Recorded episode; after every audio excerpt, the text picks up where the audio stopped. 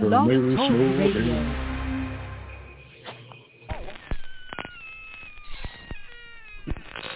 Ladies and gentlemen, boys and ghouls, step right up. Behind this curtain lies a ghastly concoction of delight, horror, fantasy, and terror. Your every wish is our command.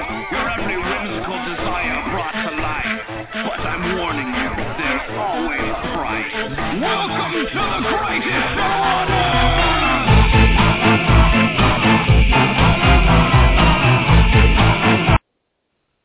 And welcome back to the greatest show on earth that is Talking Terror. As always, I'm your old pal, the King of Horror, Andy G, welcoming you to this episode of the show where tonight we're going to be talking about my film pick of the week from 1977, Death Game, directed by Peter S. Traynor. So we welcome all you daddies to the show. Glad to have you here. But before we get into all that nonsense, I want to welcome the bold and beautiful, the Gold Keith. Who's gonna spank me bottom? Daddy! Yay! Daddy, spank me, spank me! I love to be spanked and tickled and cuddled on. Hello, everybody, and welcome to Talking Terror. I love you, Daddy. I'm going to get my knees for you, Daddy. Mm-hmm. You're not like the others. We are not. Oh no, you're not. Daddy's got issues. oh boy, we'll talk about we're not going to be joined by the demonic dean tonight, which is what we're doing my film pick of the week.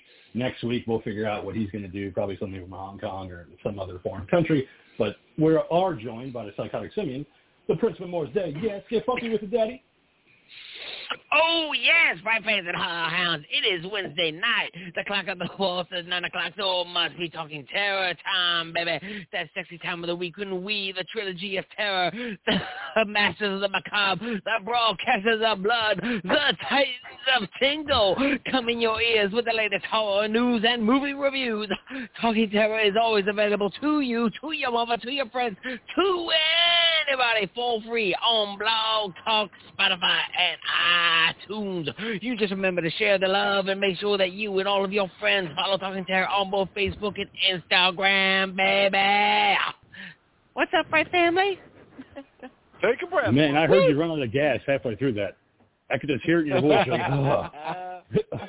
Halfway through, That, that, you were just like, that's what happens.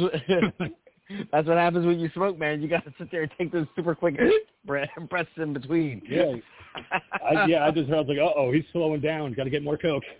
He's he's dying out there. Uh, anyway, yeah, Spotify and uh, iTunes and uh, fuck it, I don't care anymore. Oh no, we good, we good, we good. Oh, we got. Oh, okay, we got another rail. We back on track, baby. That's why you're our good old dad.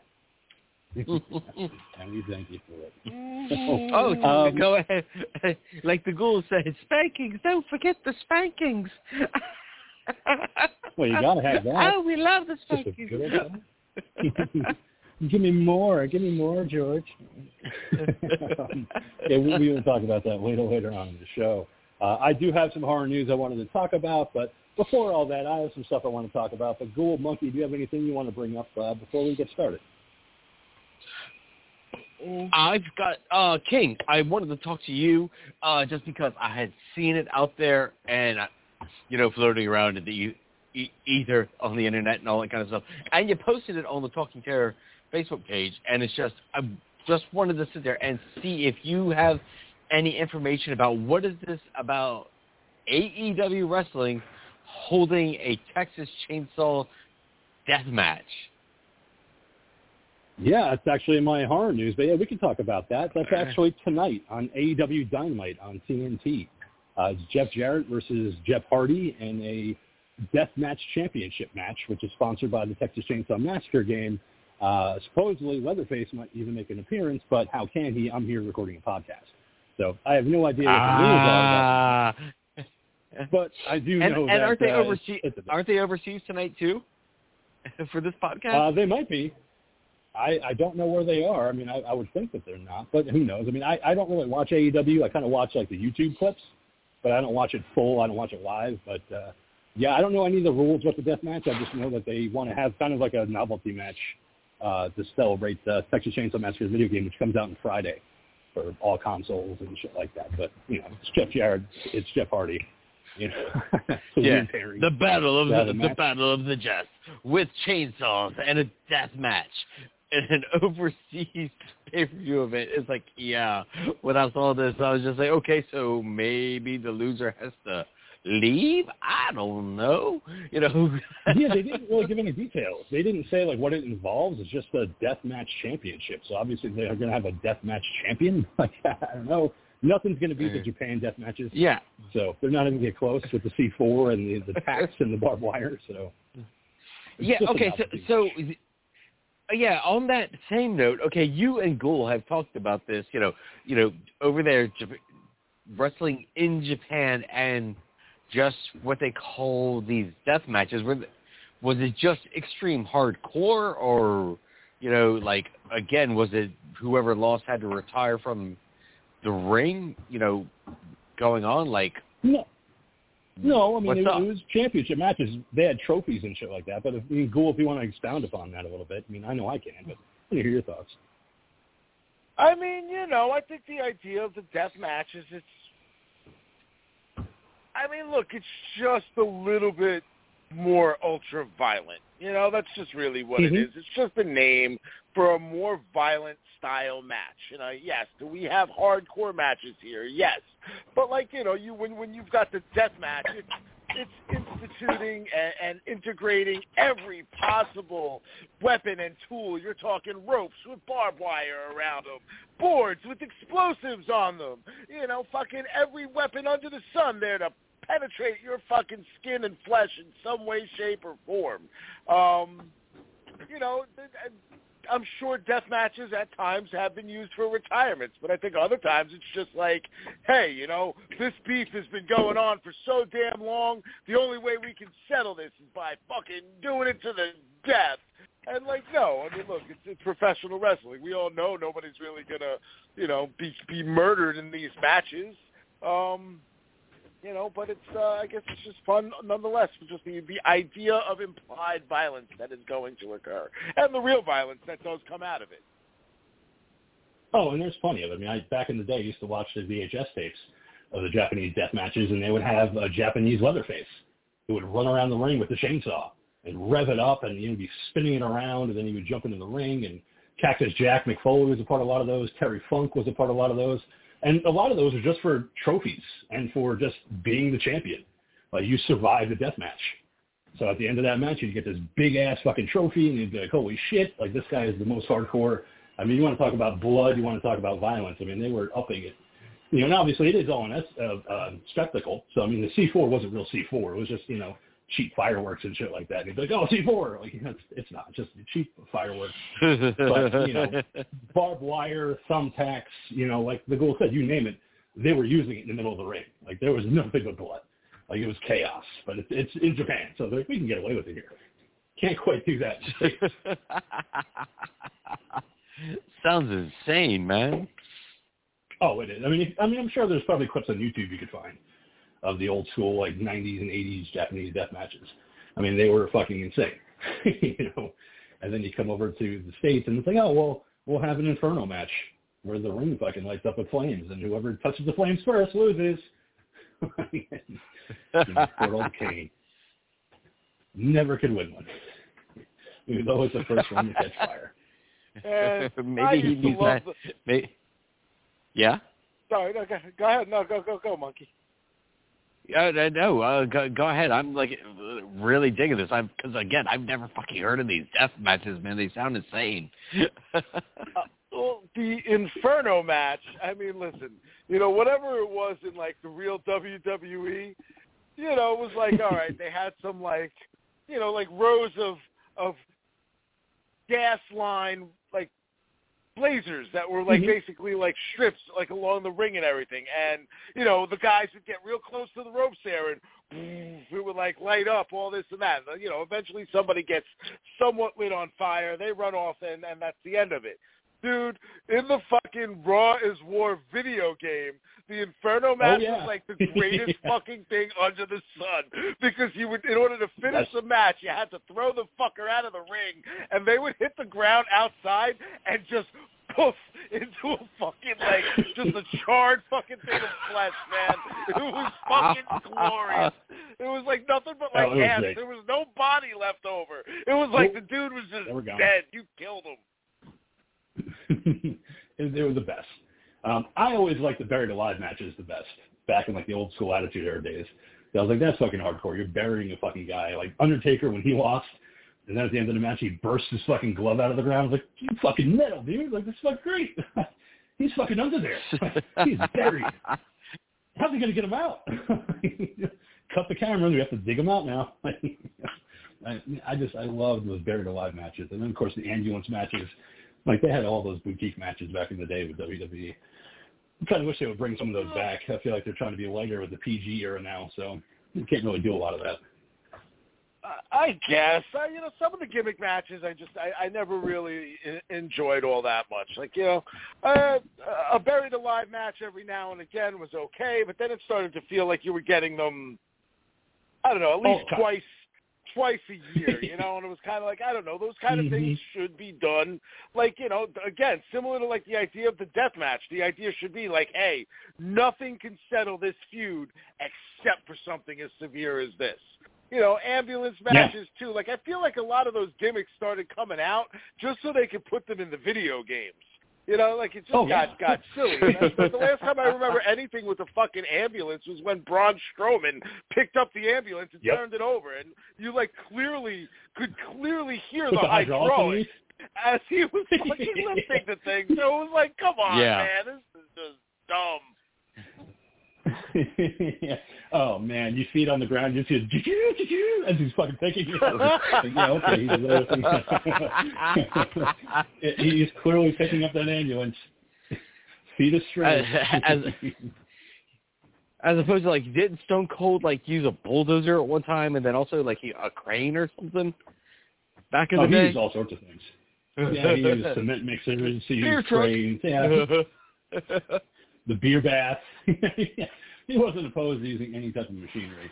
Um, but it's just as fun as when Vince McMahon left the uh, arena one night. He got into his limo and it fucking exploded. And they're like, he's dead. Who killed Vince oh McMahon? shit! Oh yeah, Yep. this, this Oh, that is was a major, whole this is a major storyline. You know, Yep. fucking Vince Vincent K. McMahon was fucking he was assassinated. Do you remember the uh, the storyline that they did? Like it, this was a couple of years ago, but it was Vince McMahon was giving away WWE money. So like you would enter a contest and like your name would get picked out. He would announce your name and you'd win a couple thousand dollars. But the final one where he's like, "This is the big one. This is the big prize." The fucking Titantron fell on top of him, and they're like, "Oh no, not Vince, not Vince." Vince, no! He was gonna Nobody give me my money. Exactly. yeah. Conveniently, the Titantron dropped on top of him, and I was like, "Yeah, no, and nobody's getting that big prize. nobody's gonna win Vince's money." I just, uh, just the, the angles that they We're do. sorry to report to you that the money cannot be given away because the the award, the name of the person who won, was was smeared with so much blood from Vince that we cannot read it. Yeah, no. This is his actual blood. This he's actually gone now. We're never gonna see him again. Until a couple months later, he just shows up and he's like, ah, "I'm fine." Went to the hospital. They fixed me right up. Thanks, Stanford. I'm the Oh, genetic good. jackhammer. No Titantron's gonna kill me. I made the fucking Titantron. I got blown up in a limo. You think a Titantron's gonna stop me? I got hit in the head Um, with a I mean- fucking bedpan. Yeah. Oh, that was the birth of Mr. Socko too. Oh When yeah, Vince was in Oh, fucking fucking great, great, great, great moment. he brings in the clown with all How's the your leg? balloons. He's like, How's "Hey, get your the fuck leg?" out of here. Not his fucking cast, and he dings him off the fucking head with that bedpan, man. That was just fucking pure greatness. I miss the attitude. Well, take it era. from here, nurse. Oh, it was so fucking good. Everything fucking worked. I mean, there was human sacrifices. There was boss versus employee. Like they had so much shit going on. And I mean, they, they're trying to be good now. It's just it's not the same. I mean, I I love the current angle with Jey Uso, where last week he's just like, "Fuck it, I'm out, I quit." And everybody's like, "Oh no, he's going to AEW now." No, he's not. he is not actually leaving. Like all the internet was like, "Oh shit, his contract's up this month. Oh my god, he's going to AEW." No, he has a work. What? So- You mean he kicked his brother in the face and then he's going to leave the WWE, completely leaving the storyline way open and never ever actually settling that that that fucking fight? Get out of here. Of course they settle that shit, man. This is all about building it up, building it up. You know, and, and we all know what eventually is going to happen is, is that the three brothers, okay, because Solo is one of them, is eventually The Solo is Uso going to eventually turn on fucking Roman, okay, and that Yep. will be at the end of the fucking Bloodline storyline because yes, all of these factions eventually come to an end. It is how it works. They have to. Yeah. But brothers last forever. and you got to Don't you forget hand it to that, monkey. Heyman. You're one of you're one of us, bro. One of us. You're a mark now, fucking man. bro. Just just, just like me, King. You're a mark now, The man. dean, the dean. I don't know. I'm not, I'm not always sure about the dean. You know, he's a weird one. Oh, So well, absolutely half not. the time, I'm not He's sure not if he even likes us. no, he doesn't like us. He puts up with us. He tolerates us on a weekly basis. That's why he has to take He- days he- off because he's like, I just I can't tonight. I can't. he uses us as a as a way to get to his Swedish fans. That's all. But yeah, I gotta hand it to Paul fucking Heyman, who can fucking act his fucking ass off. I loved it during that fucking match over SummerSlam. He's like, Jey, he loves you. He loves you. Go, please. Dude, And then as so, soon as Roman goes, again, he's like, ah, watching there we go. Heyman, they need to like get on this and like do something on like their online or something, you know, on their website, in which there's just a camera focused on Heyman. Because the things that he does Mhm. during a match, like you can watch him and it's its own fucking show. The reactions to, to, to, to certain attacks, you know, the things that he's saying, you know, like the the feigned fucking shock when like Roman goes down, the fucking intensity when he's like he's trying to hype Roman up. It's like holy fuck, man, this guy is a fucking force to be reckoned with. You know, if he had some muscles, he'd probably be a great champion. yeah, know. He just knows how to work. He knows how to be the manager. Like, you know, I was telling Monkey, he did an interview on a radio uh, station that I listened to, and they're like, oh, Paul Heyman, you're like one of the best managers of all time. It's like, excuse me? One of the best? Do you want to walk that back? You want to walk that back a little bit? He's like, that's just like saying, hey, Sally, you're one of the best ladies I ever had in my entire life. But compared to Becky and Susie, oh, well, I mean, no, you're, you're great. He's like, no, I am the best. And he's like, and there's a reason for that.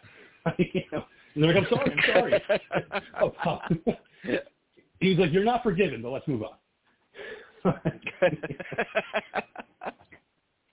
He's just simply that he is that character. He lives, eats, and breathes that character of Paul Heyman. Like that's like there is no kayfabe with him. He just is Paul Heyman. That's what I love about him. And I've always loved about him. That's why I was so glad that we got to meet him. Cool, because he was just in oh, that mode. yeah. He wasn't like, oh hey guys, what's going on? Great, good to meet. No, he was fucking Paul Heyman. No, no su- suddenly He it wasn't that. like nice guy fucking like that, that you're meeting. Oh, like oh wow, Paul Heyman was. And don't get me wrong, it's not like he was some asshole to us. He was exactly No. Paul Heyman, and I wouldn't have wanted it any other way. You know, like it was fucking great. It'd be like just like meeting fucking, you know, if, if I got to meet Ric Flair, you know, like there, there's a part of me that deep down would love for him to like, you know, to be like, oh, can you get that real quick? And when I turn around, he gives me a low blow. You know, I'd be like, oh, motherfucker. you got me, Rick. You got me, Ric Flair. God damn it. I can't believe I fucking fell for that. You just see him dancing around. You're like, yeah, fell for it. Can't get past Rick. you know, I would love to love it because they're just so good at Kate. Like even like Dusty, uh, Dustin Rhodes back in the day, Dusty Rhodes rather, was his fucking American Dream character. He was always that character. Even when he was doing interviews, he's like, "Well, Daddy, you know how I am." Like it's just never like, "Hey, I am Dusty Rhodes, and I'd like to talk to you about my wrestling career." it's always with the razzle dazzle. Like you always want that. You always want to be like, Well, if yeah, I'm not the I Undertaker, I wouldn't want him to be like, "Hey, what's up?"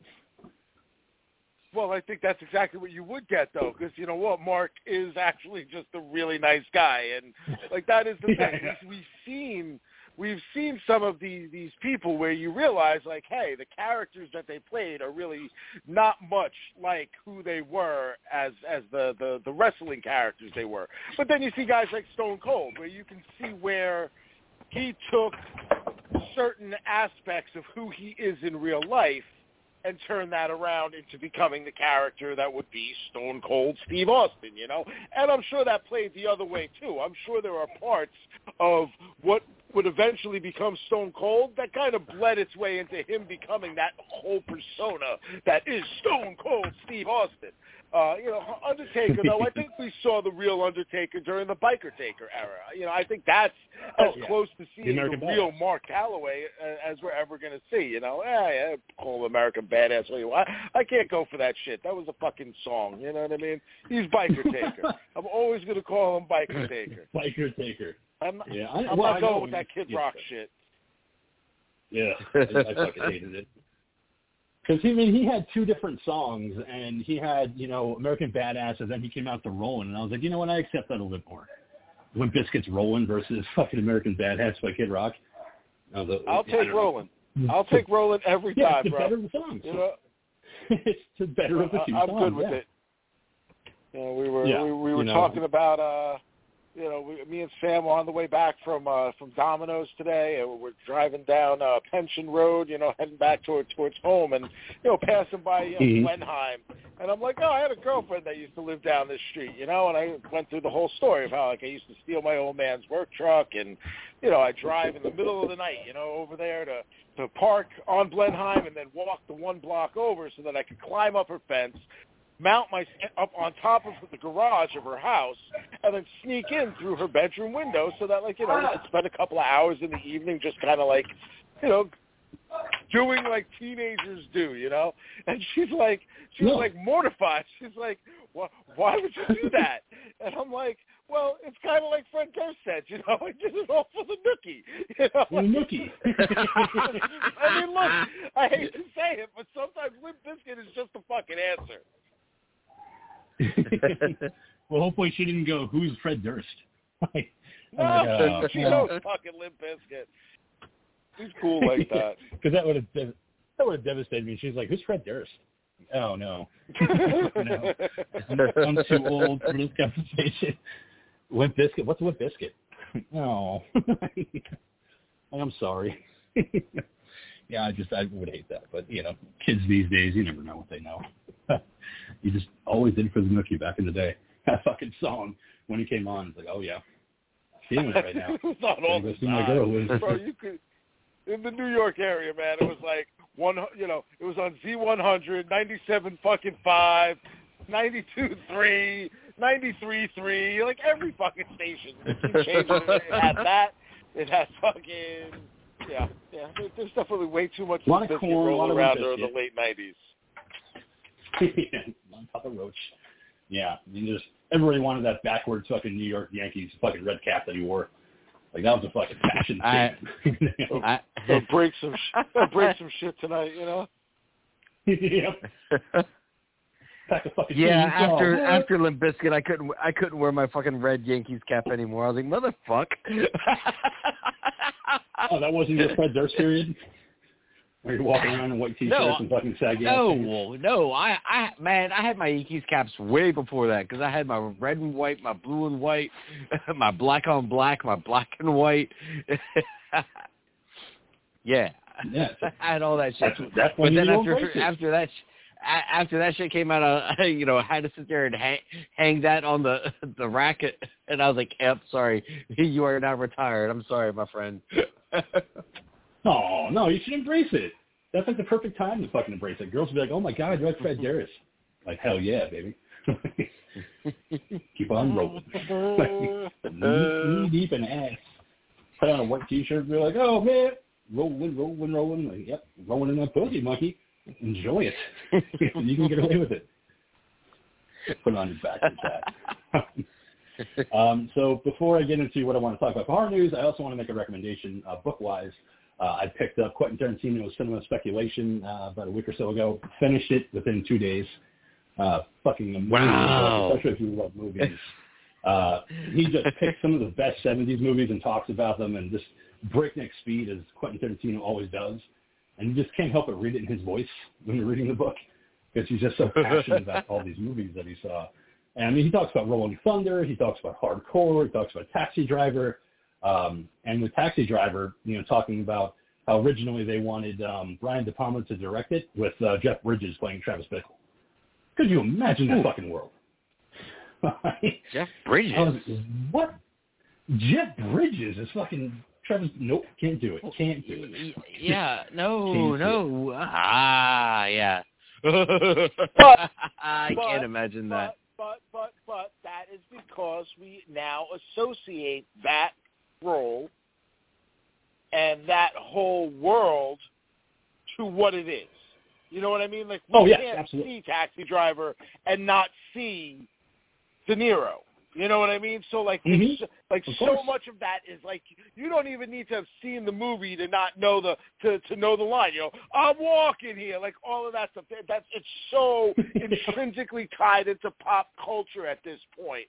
Um, you know that that there's there's no way around it. Uh, so what, like you know what I would say is is could Jeff Bridges do it? You know what?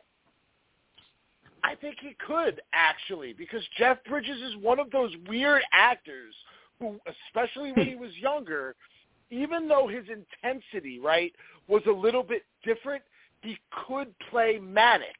He had the ability Yeah. to play that kind of like manic role. So he might not necessarily come off as the the New York angry that we're going to see from De Niro, but he would be able to portray that like that manic kind of like I'm a little unhinged right now. Like you don't know exactly what you almost like Al Snow. You know what I mean? Think about Al. To go back to wrestling real quick. Think about how Al, Snow- Al Snow was back in the day. You kind of didn't know what the What fuck do we you were gonna want? do. You know? Hey, you know, that got me in trouble one time at a fucking at a, at a, at a mow down. It was ridiculous. I'm walking around with a fucking Al Snow shirt that says "Give me head" with him holding his head. You know, what I mean, it's clearly a fucking wrestling shirt. And, and it's just some Yep. fucking, you know, liberal type chick. It's just, and this isn't a fucking like stab on politics or anything. But like, come on, this is. She's like, uh, I don't really think that shirt's very appropriate here. And I'm like, well, I'm not asking you for it. Like, you know what I mean? Like, come on, it's just, it's a statement. What, what can I say? I, I didn't make the shirt. I'm just wearing it, honey. Um, It's a job but but but but yeah, I, I I can definitely see Bridges kind of like working in that in that role. Um, yeah, I mean, you know, because when you said that, I was like, you know what? I started thinking about when he was in The Vanishing, uh, the remake uh, with Kiefer Sutherland and Sandra Bullock, and he did play that character very fucking manic and very fucking sinister, like against type, because you're used to Jeff Bridges playing the hero type. Like he's always like the good guy, the guy that you want to root for, the guy that you want to see save the day. But in The Vanishing, he was playing a fucking serial killer. Yeah, and he played it very kind of quiet, but there was that undertone of sinister. Like, what, especially when he meets up with Kiefer Sutherland when years later, he's like, "You want to see where I buried your girlfriend?" He- no, no, I don't. No, I'm good. But he's just he's so fucking quiet about it. Like he's like, you know, she didn't struggle a whole lot. Like, I bet she didn't, sir. Like, you know, you make me. I want my parents. Where's an adult? you know, he just played it so fucking well, and I didn't think he could do it because again, you're used to seeing him playing like the heroes, like the guy that's always going to save the day, or you know, Big Lebowski if you want to, but you know, you're always used to seeing Jeff Bridges as playing the hero, like Arlington Road, great example with uh, Tim Robbins. I don't know if you guys ever saw that one, where Tim Robbins is playing a fucking terrorist that was trying Dude, to blow up movie- buildings in Washington D.C. Wow, bro, talk about a fucking like deep cut too, man. That flick is like one of those like real under the fucking radar. Like Right. rewatch me. I remember me and the dean watching that shit, and this is back in our fucking LSD days. So like we were always looking for shit that had like layered types of fucking like meanings and characters and like those really fucked up twists and turns because you know you're fucking flying around on fucking acid at the time. And like it can be like the simplest twist of all. Like so fucking obvious. Like it came out of no like you know they came, like it was like hey they've been screaming the entire time. Like this is what's gonna happen. This is what's gonna happen. You know on acid Yeah. you're like Oh my god, I can't fucking believe that. That's the smartest shit I've ever seen. How do people write this shit? And then you spend the next three hours trying to figure out how people write that kind of stuff, you know?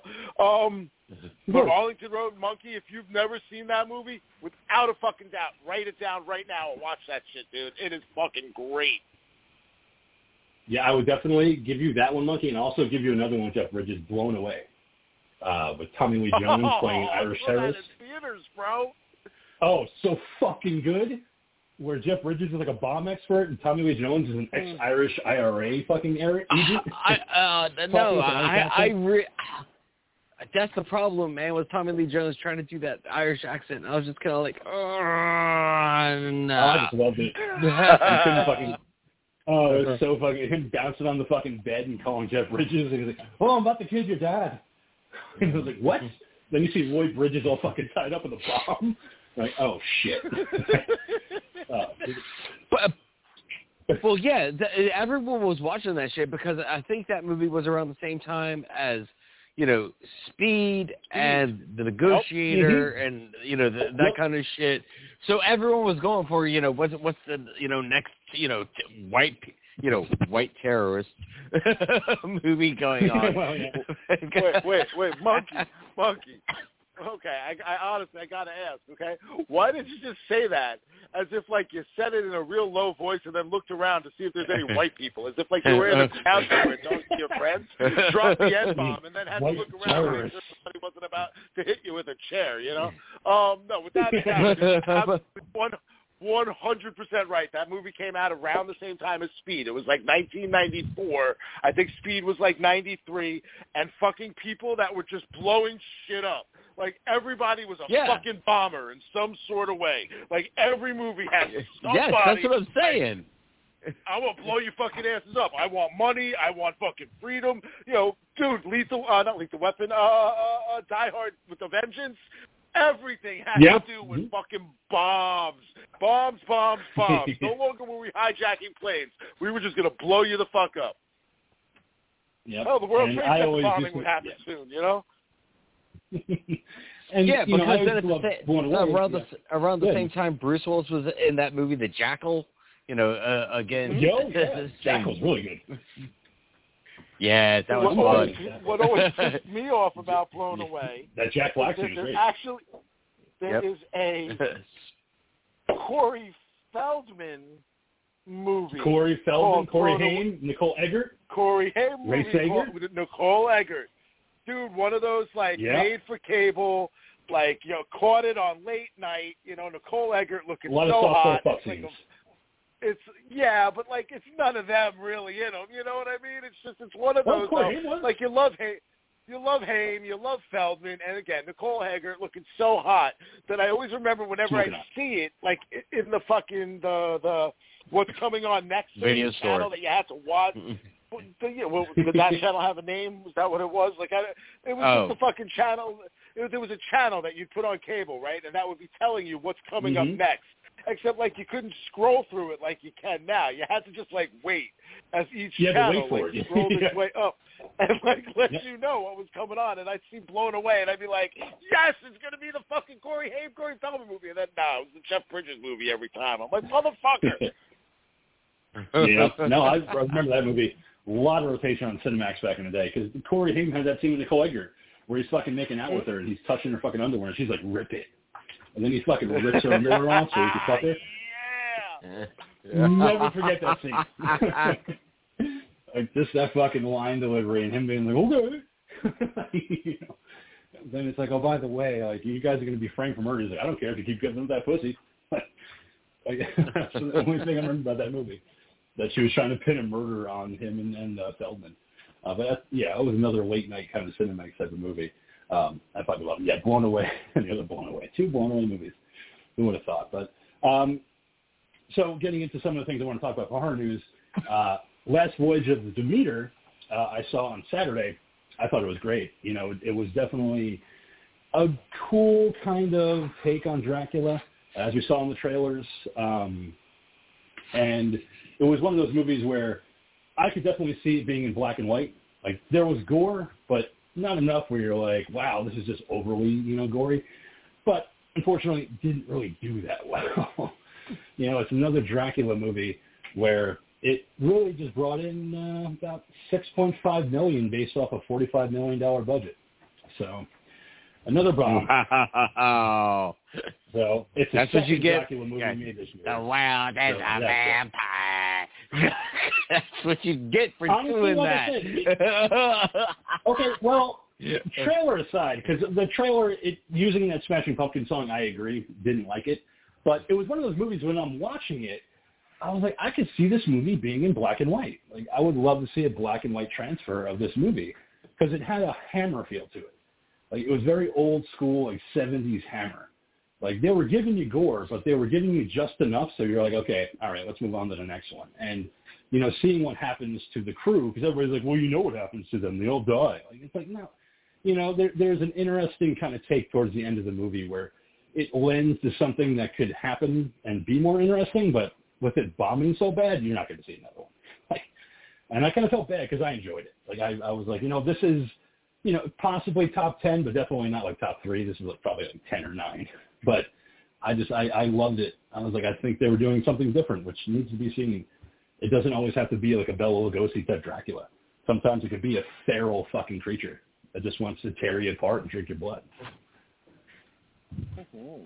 Yeah, well, that's Yeah. you know that's one of those things. It's like you know when people are like you know you horror nerds ask you know you would would you rather be a ghost or you know a werewolf or a vampire? You know it's like there's lots of different fucking kinds of vampires. You know in different classes. You know in Yeah. in my opinion. You know and like, one of those classes is like the Nosferatu kind. You know kind of like in the Vampire the Masquerade uh game and then the TV show that was only one season, sadly. but um, yeah, you know, it's just again, not all vampires need to be pretty ass Anne Rice vampires. You know, Right. it's all Mhm. right. It's all right to switch it up and just like you're saying, show some nasty feral motherfuckers out there. Not all of them are, you know, ooh, come with me into the shadows of the night, blah blah blah. You know. I mean, they did have like Easter eggs towards the original Dracula, which I did like. Uh, the Bela Lugosi, Tod Browning uh, from 1931. Like they found his cane at a certain point with the wolf's head on it, and I was like, yeah, there you go. I was like, that's cool. That's a throwback, like you know. And it's just it, it was fun. Um, you know, I just I had a really good time with it. Uh, the theater was pretty filled when I went to go see it on Saturday, which I really was happy about because I was like, oh wait, I'm going to be Nice. the only one in this theater. And then when I walked in, I was like, wow, there's people here. I was like, this is nice. Uh, I'm seeing a, a Dracula movie with people, you know. But for some reason, people kept fucking leaving. I guess like there was one guy. The movie's almost over. There's like maybe less than ten minutes left, and the guy got up to go to the bathroom and came back, and I'm like, oh, credits. Like, so you just missed the fucking ending, bro. Where did you go? Did you have to a shit that bad? it's, it's it's like going to the movies with your dad. Oh yeah, my dad forgot about it like fucking goddamn seven times. Like we went to go see Oppenheimer, and he's like, "Be right back, be right back, be right back." I'm like, "Are you going to see any of this?" I was like, "What did you stop coughing off? Stop drinking that soda." I was like, "Just wait." but I paid You're twenty bucks Like- for it. I, I, I gotta drink I it. paid. I paid for it. He got in for free. I paid for the tickets. I was like, so you know, just sit down and watch the movie. I paid for this. You're wasting Sit my down and ticket. don't move out of your seat, old man. Yep. Here's a fucking Gatorade bottle. Fill it up. he just kept Shit. off, and I was like, he's like, but I already know what happens. I'm like, I don't care. I'm paying for this. You're gonna sit here and enjoy it. He's like, no, I'll be right back. He's like, what happened? I was like, I'm not telling you. I'm not telling you what happened. Figure it out. You know what happened. A bomb went off, Dad. A bomb. What do you want me to fucking Yeah. tell you that you don't know? You know that fucking city called Hiroshima, Dad? It's not there anymore. I mean, it is, but it's not. Thanks, Oppenheimer. No more Um, sake for Nagasaki, motherfucker. Yeah, that No! random city instead of the bomb. Oh man, that whole fucking story. Yeah. Hey, what do you guys want to do next? We got bombs. Hey, let's just pick a name at random. Nagasaki sounds fun. All right, dropping it. What? Okay. Thanks, America. You rule. And look, we made Godzilla, okay? So don't don't take that away. From us. so, uh, you know, talking about, you know, British inspirations for movies, uh, Amicus Productions is rising from the shadows once again with a new film. Uh, I loved Amicus back in the day because of their movies like Dr. Terror's House of Horrors, Asylum, Tales from the Crypt, Vault of Horror, Torture Garden, you name it. They were known for their portmanteau movies, which are anthology movies. So their new one is going to be called The Group of Terror, and seeks to honor the classic studio's legacy while forging a new chapter in British horror. So details are kind of scarce right now, but when I saw Amicus is coming back, I was like, please make it like the old school 70s movies like Tales from the Crypt, Vault of Horror, like all those movies. I fucking love those movies. They were so 70s and so weird and fun. I was like, yeah, I, I kind of want that back because Amicus knew what they were fucking doing. Hammer tried, but they couldn't get to where Amicus was with uh, their portmanteau movies. Um, so this is another big one. The first image of Toxie, aka the Toxic Avenger, the first superhero from New Jersey, as well as a movie poster for the Toxic Avenger reboot, has been released this week. The movie will debut at Fantastic Fest next month in Austin, Texas. As far as the plot goes, Peter Dinklage stars as downtrodden janitor Winston Gooze, who after falling into a vat of toxic waste becomes none other than the Toxic Avenger. This timely reimagining is up to its eyeballs in environmental themes as Winston goes up against the evil forces of greed and corruption to save his son, his friends, and his community. So that kind of bothered me a little bit. I was like, he's got a son, and he's trying to fight for the community. I know it's Peter Dinklage, but I mean, like the whole thing on Toxic Avenger was that it's it's fucking Melvin Junko, a ninety pound fucking nothing, who gets thrown to a vat of toxic acid and becomes this gigantic toxic Avenger. So I don't know how they're going to play with Peter Dinklage, but I'm kind of interested because the screenshot it's in the shadow, so you don't really get to see him, but you can clearly tell that it's Peter Dinklage. You know, you know he's a, a small stature actor. I just I don't know how it's going to play out. I'm interested, but also kind of like I don't know. Because Toxie's always and huge. and yeah, but unless it's he's playing the role of the janitor, and then someone else is going to be coming in and then playing the role of our hulked out Toxie, like we know of. So then it's going to be double disappointment because then we're going to have less screen time with Dinklage than we were hoping for. I don't think you have look at the screenshot. Uh, I put it on the talking terror page. Look at that screenshot. I definitely think it's Dinklage as Toxic. I think he It is looks like normal as, as Gooze. Yeah, and he is now Toxie, but he's the same size. He doesn't grow. He he's just the same size, but this Toxie now. So that's why I'm kind of like, mm, I don't know. Could be good. I mean, you know, I don't know. You know, so it's you're used to that kind of transformation. You know, of of Yeah. little Melvin Junko becoming this huge fucking Toxie. So, you know, I'm I'm just hoping for a good movie. you know, because I love Toxic Avenger, one of my favorite movies of all time. You know, Lloyd Kaufman's 1984 classic. But so a reboot is fun. I mean, I know they have you know the butt gut sequen- uh, sequence that the Dean was talking about. So obviously they're going to keep it gory, they're going to keep it trauma. But yeah, I'm looking forward to seeing how they just kind of make it happen with uh, Dinklage as Toxie. Um, so French indie video game developer Blue Rose Team are now working on a throwback third-person video game based on Twin Peaks called Twin Peaks Into the Night.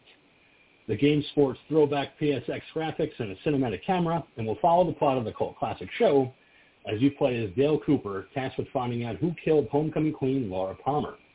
David Lynch and Mark Frost, the creators of Twin Peaks, have no involvement with this current project. So I just put it up on the Talking Terror page today. Um, looking forward to seeing more. They said that when the game releases, it's going to be for free. So I'm pretty sure you can probably find it on Steam. Um, they released a demo trailer for it, but I was like, well, Deadly Premonitions was basically Twin Peaks. So we've had a Twin Peaks video game. But this is actually like Yeah. Twin Peaks, Twin Peaks. So interesting. True, but this game is also going to be um, a VR game. So you're going to have to have an Oculus for this. Okay. for pl- playing it on Steam. And again, PSX graphics. So you know we're, we're talking crappy ass, you know, 1994 graphics from a PS1. So you know, ah, uh, I'm not really getting that worked up about this. Like when I first saw the uh, the the article that you put up on the Talking Terror page, I was super fucking stoked about it.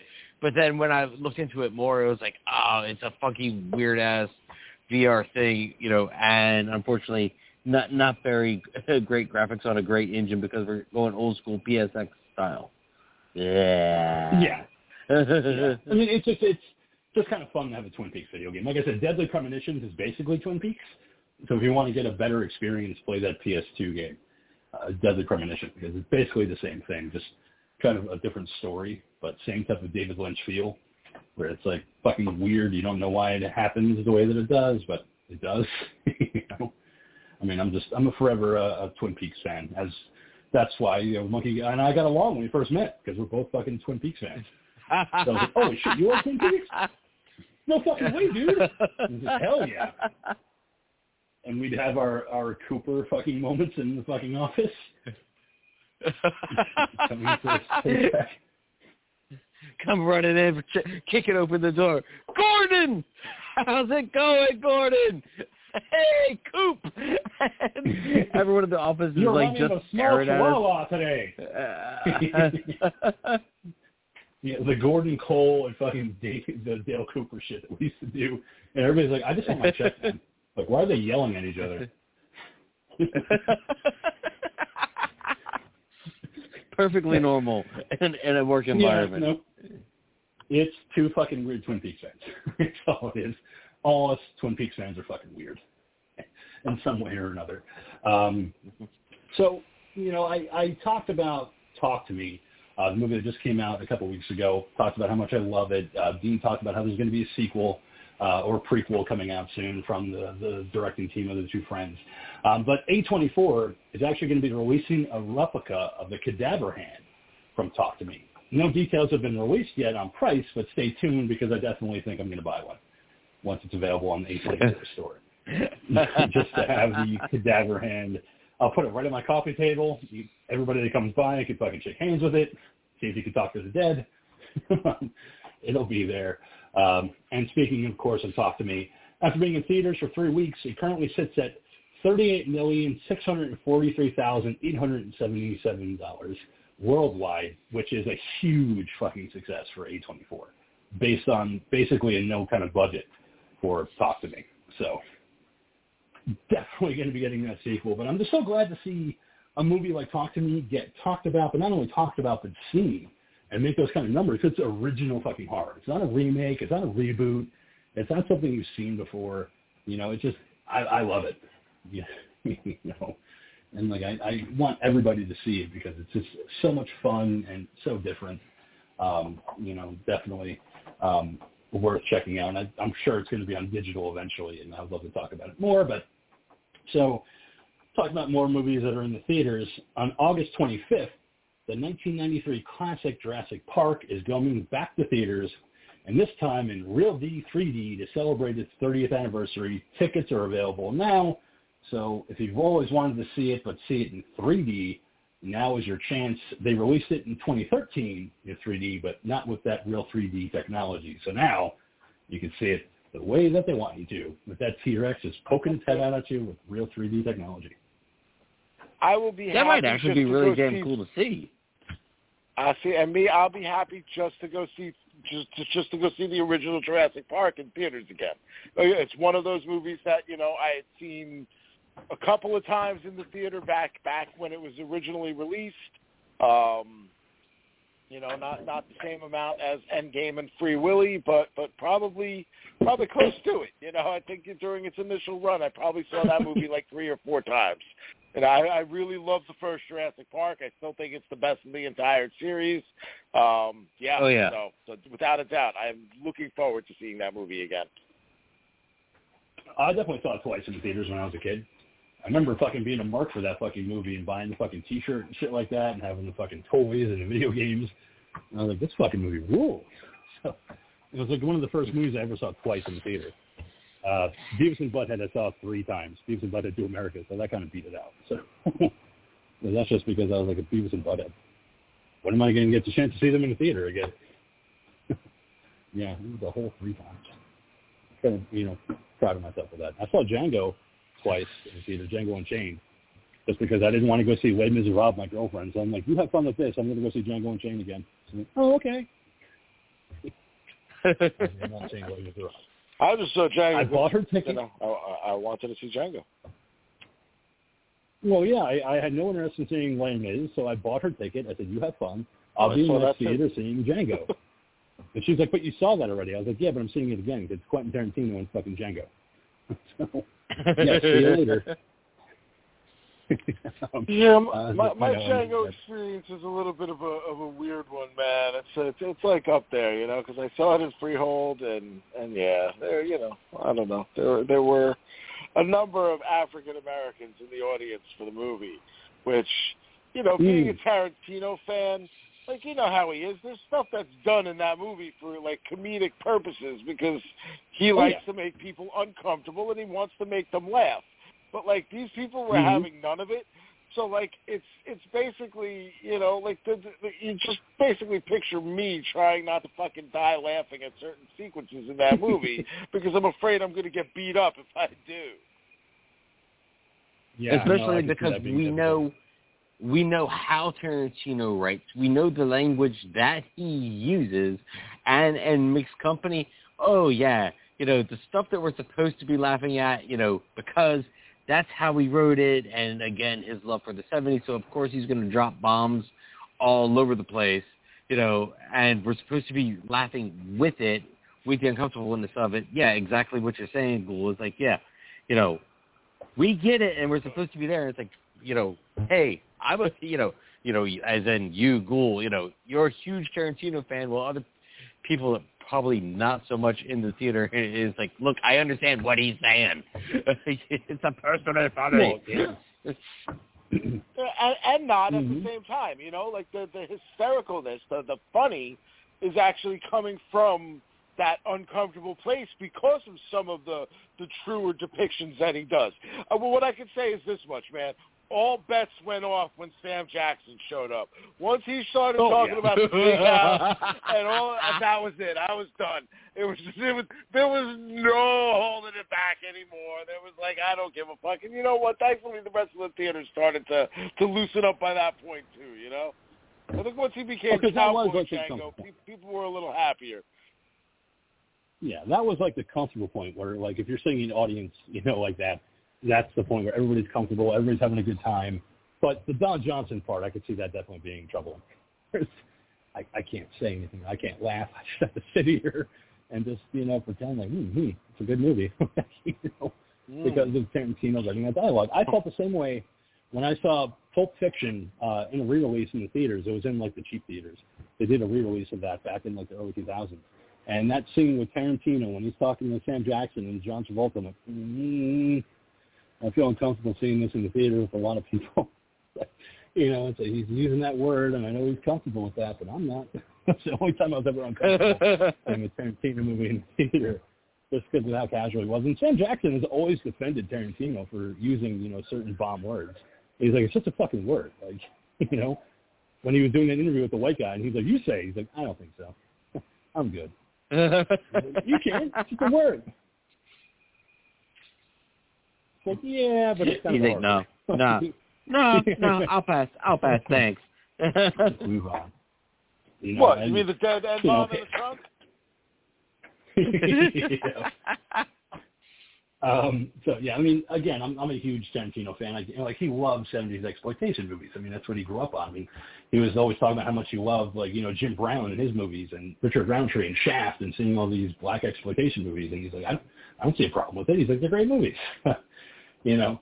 And in the book, he was talking about seeing um, uh, a movie called Get on the Bus uh, back, uh, coming for the bus back in the '70s, and all these black people were like, "Fuck you, man, suck my dick," and they're yelling at the screen. So he's like nine years old, and he's like, "Suck my dick," and everybody started fucking laughing. and they're like, "Yeah, yeah, you tell them." All these people laughing at the fucking movie. and he's like, "It was a great time." Um, but uh, so while Christmas is still a few months away, following the success of the Christmas horror movie The Mean One, a new Christmas horror movie is set to be released in theaters this November, and that movie is Werewolf Santa. The film centers on Santa Oh. Claus, who turns into a werewolf on Christmas Eve and wreaks havoc in a small seaside town, while local YouTubers setting off on an adventure to save Christmas from this new threat.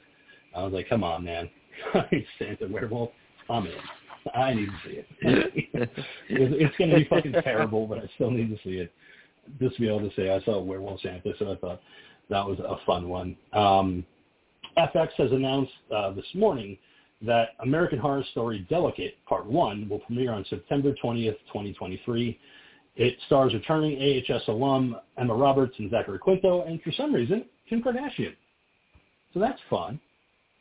So we get to see Yeah. she uh, has acting. I mean, I, I don't hate Kim Kardashian like a lot of people do. I mean, I get it, you know. I mean, I say live with it, man. Like, you know, you made your fortunes on a sex tape. You have your store. You have the fucking reality show. I don't hate on Kim Kardashian like a lot of people do. I just, you know, so get it, man. you know? I was like, ride that fucking wave of success. Like, that's what I've always said. I don't, I don't hate on her.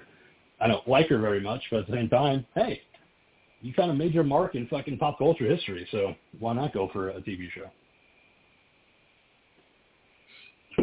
Yeah, I You know, I mean, I, look, I, I don't mind the Kardashians so much. It's the mo- the motherfucker that went around like that was on Saturday Night Live, and like pretty much dated all of them. Oh, Pete Davidson? He only dated Kim. He didn't date all of them. He only dated Kim Kardashian. Dude, how could you hate Pete No, I Davidson, did- bro? Dude, that I just don't ass. find him funny, jealous of the man. yeah. yeah, Pete Davidson, that's the guy to live up to.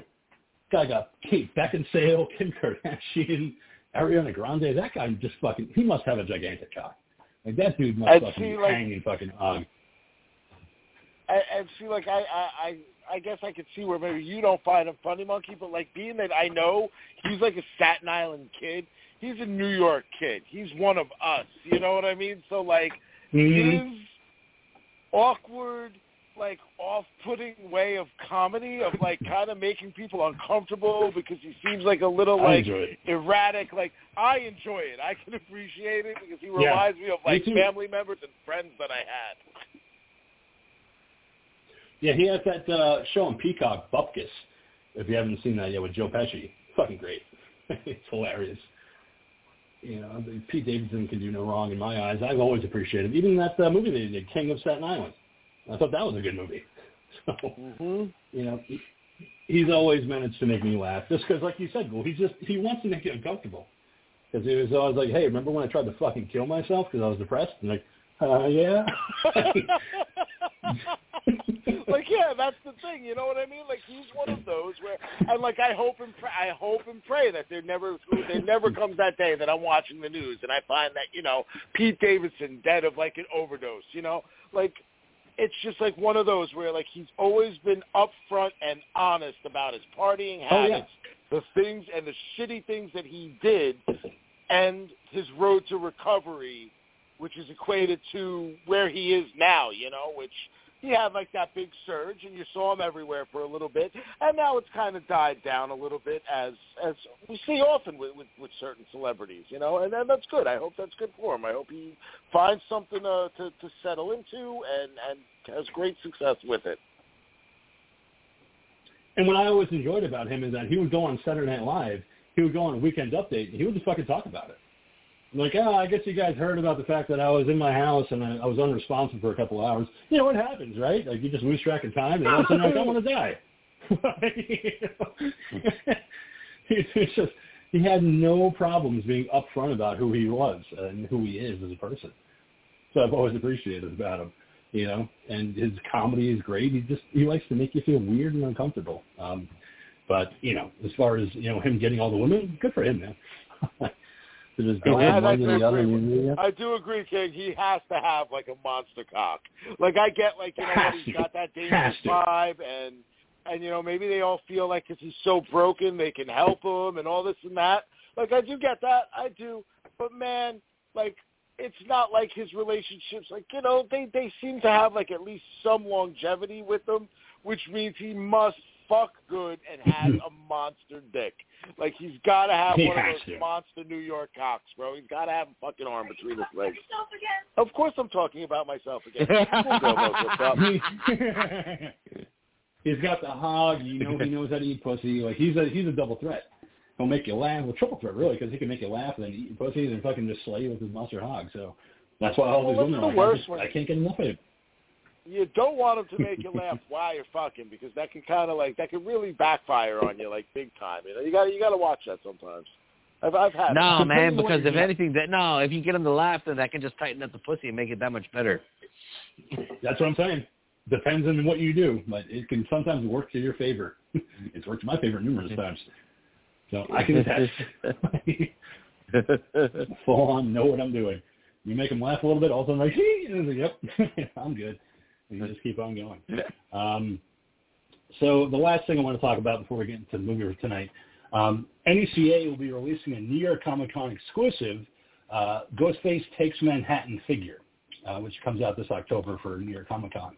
The figure will come in special packaging that's inspired by the classic movie poster for Jason Takes Manhattan, with Ghostface slashing through an I Heart New York billboard. The figure itself will come with an age mask, a green glow-in-the-dark mask, a rainbow mask, and a classic mask. It also includes a knife wipe hand and a voice changer holding hand, all new knives, a plague kill booklet, and the Statue of Liberty souvenir. So NECA going all in on the fact that Ghostface went to New York uh, with Scream 6. So uh, I put it up on the Talking Terror page. You could see the, the different things that it comes with. Um, I just like the fact that they put the playbill and they made it play kill. Oh, that's, that's fun. you know, and it comes with a little Statue of Liberty. Uh, also, the fact that it comes with a rainbow pride mask. I'm not saying it's a pride mask, but they're like, it's a pride mask. we're not, we're not saying it, but you, you know, it, it, it's pride.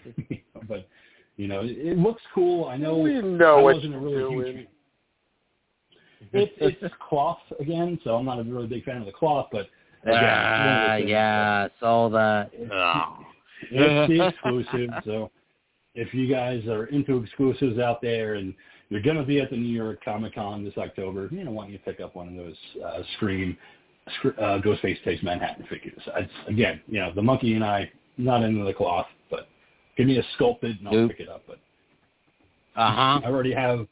I already have my ultimate fucking Scream sculpted that uh, the monkey bought me a couple years ago, which is probably on display on my my figure cabinet, which I fucking love to death. Well, It's that- sculpted.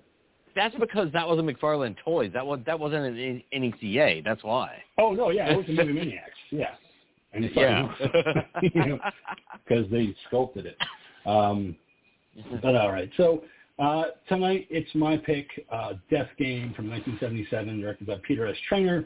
Uh, loose synopsis because we'll get into it. Two women seduce and torment a businessman from San Francisco, and everything just turns into fucking chaos. So they start off kind of sweet, kind of nice. He's playing into it, and then they fucking turn psychotic, and they have a lot of daddy issues. And he's like, fuck, I shouldn't have fucking answered the door. Well, my wife's away. It sucks. We've all been there. Um, it's uh, a movie that I saw just a couple years ago because I saw the remake from uh, Eli Roth, Knock Knock, um, and I thought it was fun. I was like, this is kind of a fun movie. Like, it's a niche movie. I could see it being for like a small audience. And then I found the 1980 uh, re- remake called Vicious and Nude uh, from a Mexican director, which is a lot more sexual. Oh, the Spanish version. than Knock Knock. Yeah. Uh, it's just, it's a lot more kind of uh, explicit and it's, you know, it's sex, but, you know, I just had a lot of fun with Knock, uh, with Knock Knock and then with uh, Death Game, just because Sandra Locke and Colleen Camp, especially Colleen Camp, I had such a crush on her back in the day with when she was in Clue as the French maid Yvette, and I was like, I want to see what else she's in. And then I saw her in Knock Knock. I mean, not, I could say Knock Knock, but uh, Death Game. I just was in love. So, you know, uh, Gore, what did you think about Death Game? All right, so this is a first time watch for me. Um, you know, I'm like, I, I'm I'm in a real weird camp when it comes to like these grindhouse types of movies, right?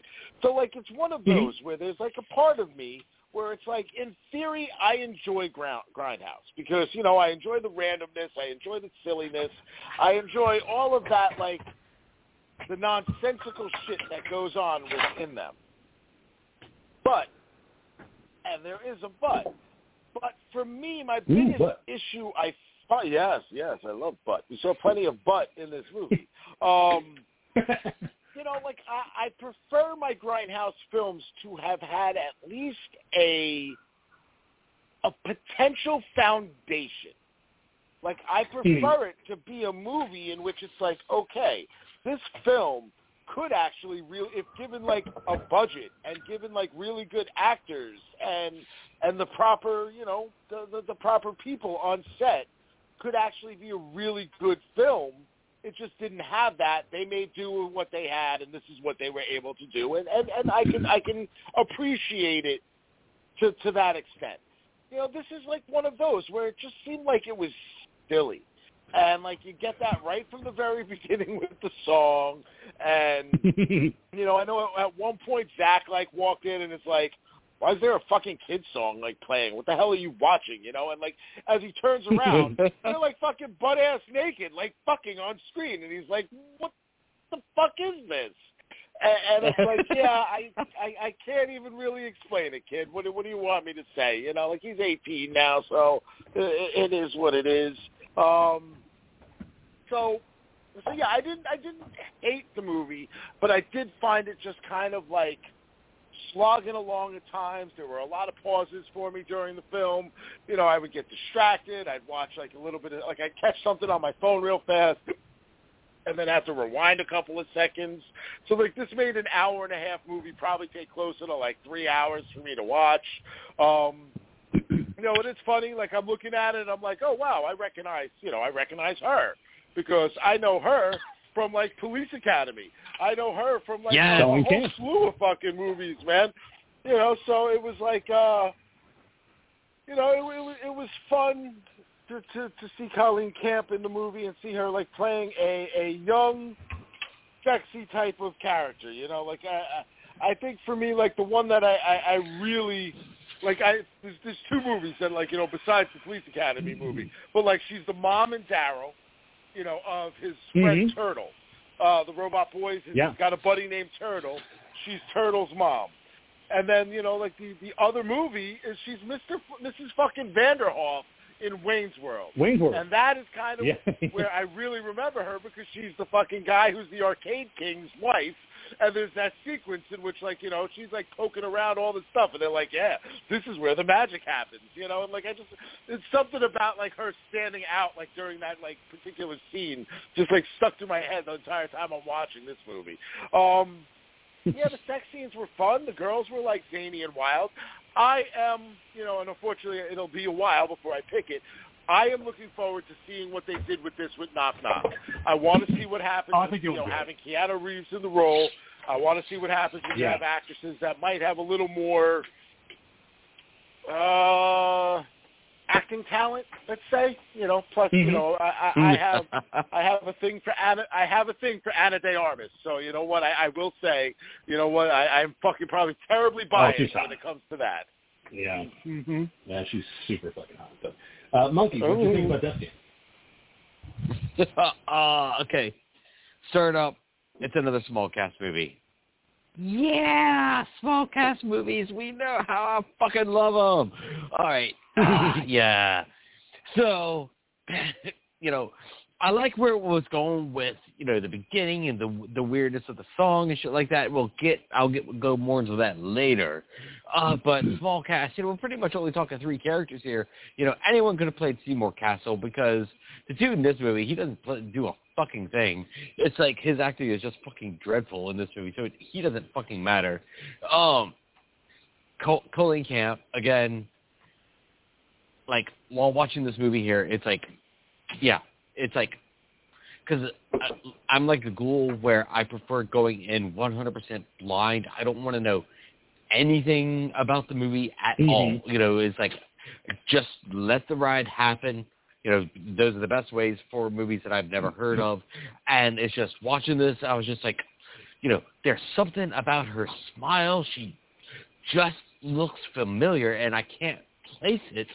I, you know, it's just something about just that face. And then after the movie was over and looked it up, I was like, yeah, like the ghoul was saying, the Police Academy movies, you know.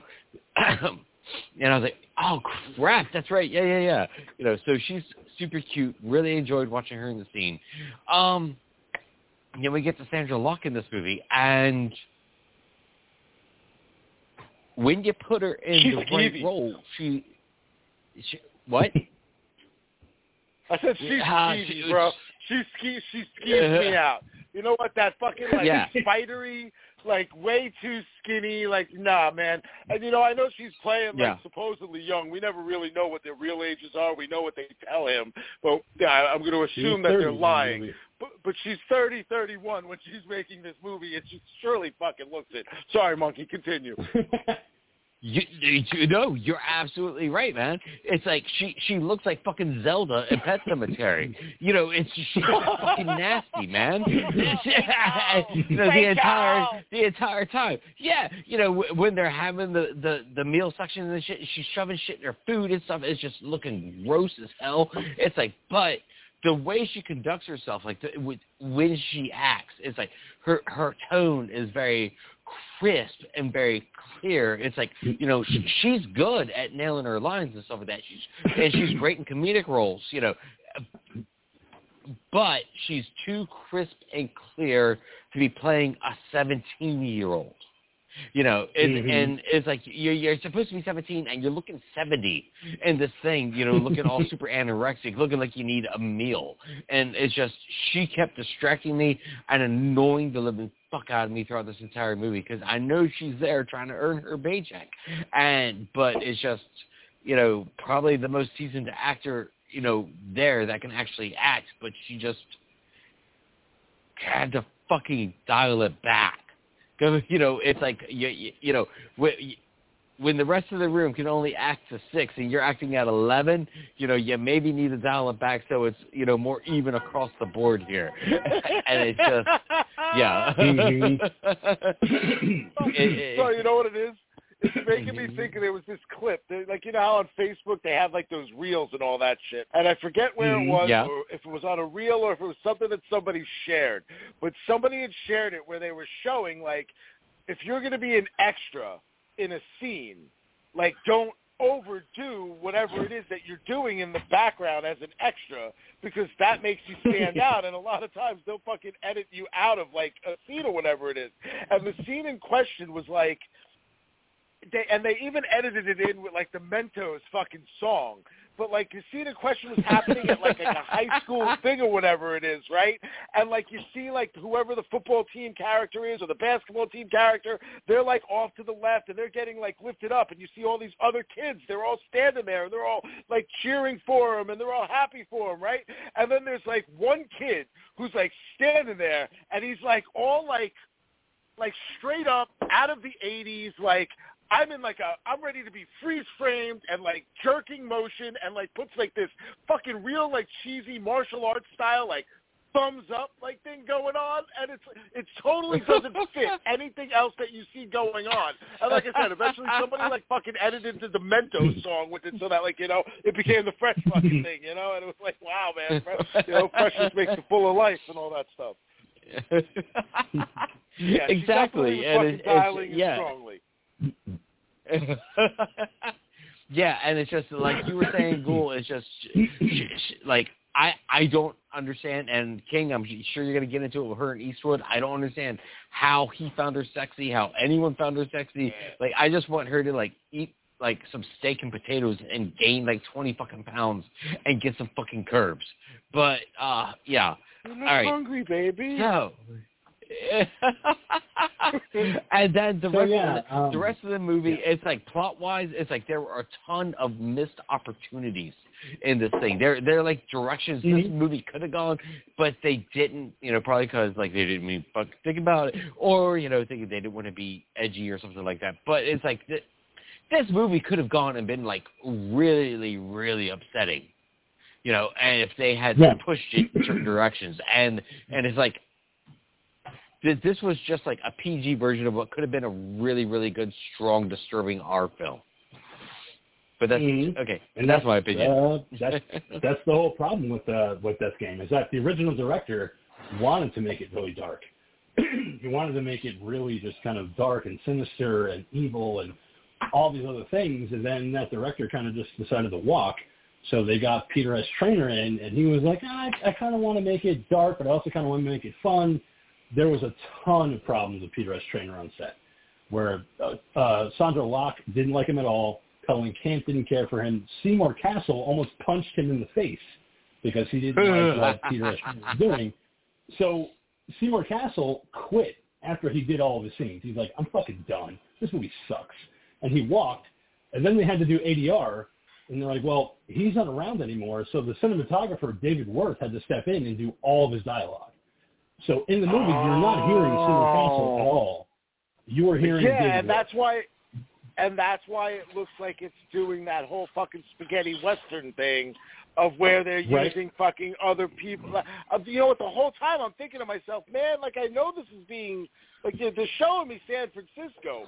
Why is it that like the fucking the, the way the dialogue is going on? Do I feel like I'm watching something that was filmed in like Europe? right? Yeah, I was Yeah, gonna say. because, yeah, I was, yeah, I was gonna say with his line specifically, it felt very giallo. Yeah. Mm-hmm. So nobody was really kind of happy with the movie, and that's why when Eli Roth said, "I want to remake this and call it Knock Knock," Sandra Locke, Colleen Camp, and Peter S. Traynor came on as producers, and they're like, "Let's fucking make a movie, guys." Like they were just kind of surprised that people even knew about Death Game. Like people know about this. Like it, it was not great, but so yeah, Eli Roth kind of put his stamp on it. Had everybody with him. Sandra Locke passed away uh, just after the movie got made. And yeah, the whole Eastwood thing, you know, she was with him, not married. Uh, they did a ton of movies together, uh, including Sudden Impact, which is a Dirty Harry movie. Um, but you know, she was always lying about her age, always fudging, you know, when she was born. Um, you know, she had a lot of problems with Clint Eastwood, who tried to blacklist her for a long time because he just kind of fell out with her. So she really had a horrible life, you know, at a certain point uh, in Hollywood. And she wrote an autobiography, which is worth checking out. Um, but in terms of Death Game, the movie opens with a title card telling us that it's October 10th, 1975, in beautiful San Francisco. After an upbeat song all about good old dad and a children's drawing of a family, we meet George and Karen.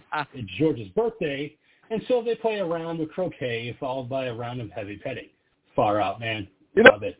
So unfortunately, Sorry, And uh, sorry, you know, a it's wild birthday party. The whole, th- and you know, it's one of those where I wish the dean was actually here because all of the the scenery that we're seeing at the beginning here, like it hasn't Mhm. changed all that much.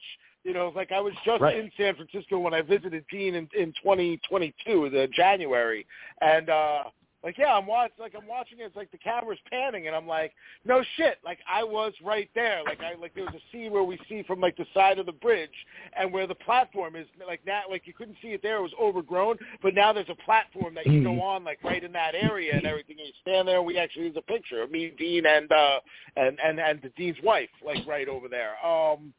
So yeah, it was just really cool to see because like yeah, that that whole area has not like as far as the physical characteristics of it has not changed. And again, it was you know my first time out there, so like I can only only imagine what it would have been like for him because he lives there, so he sees it all the time.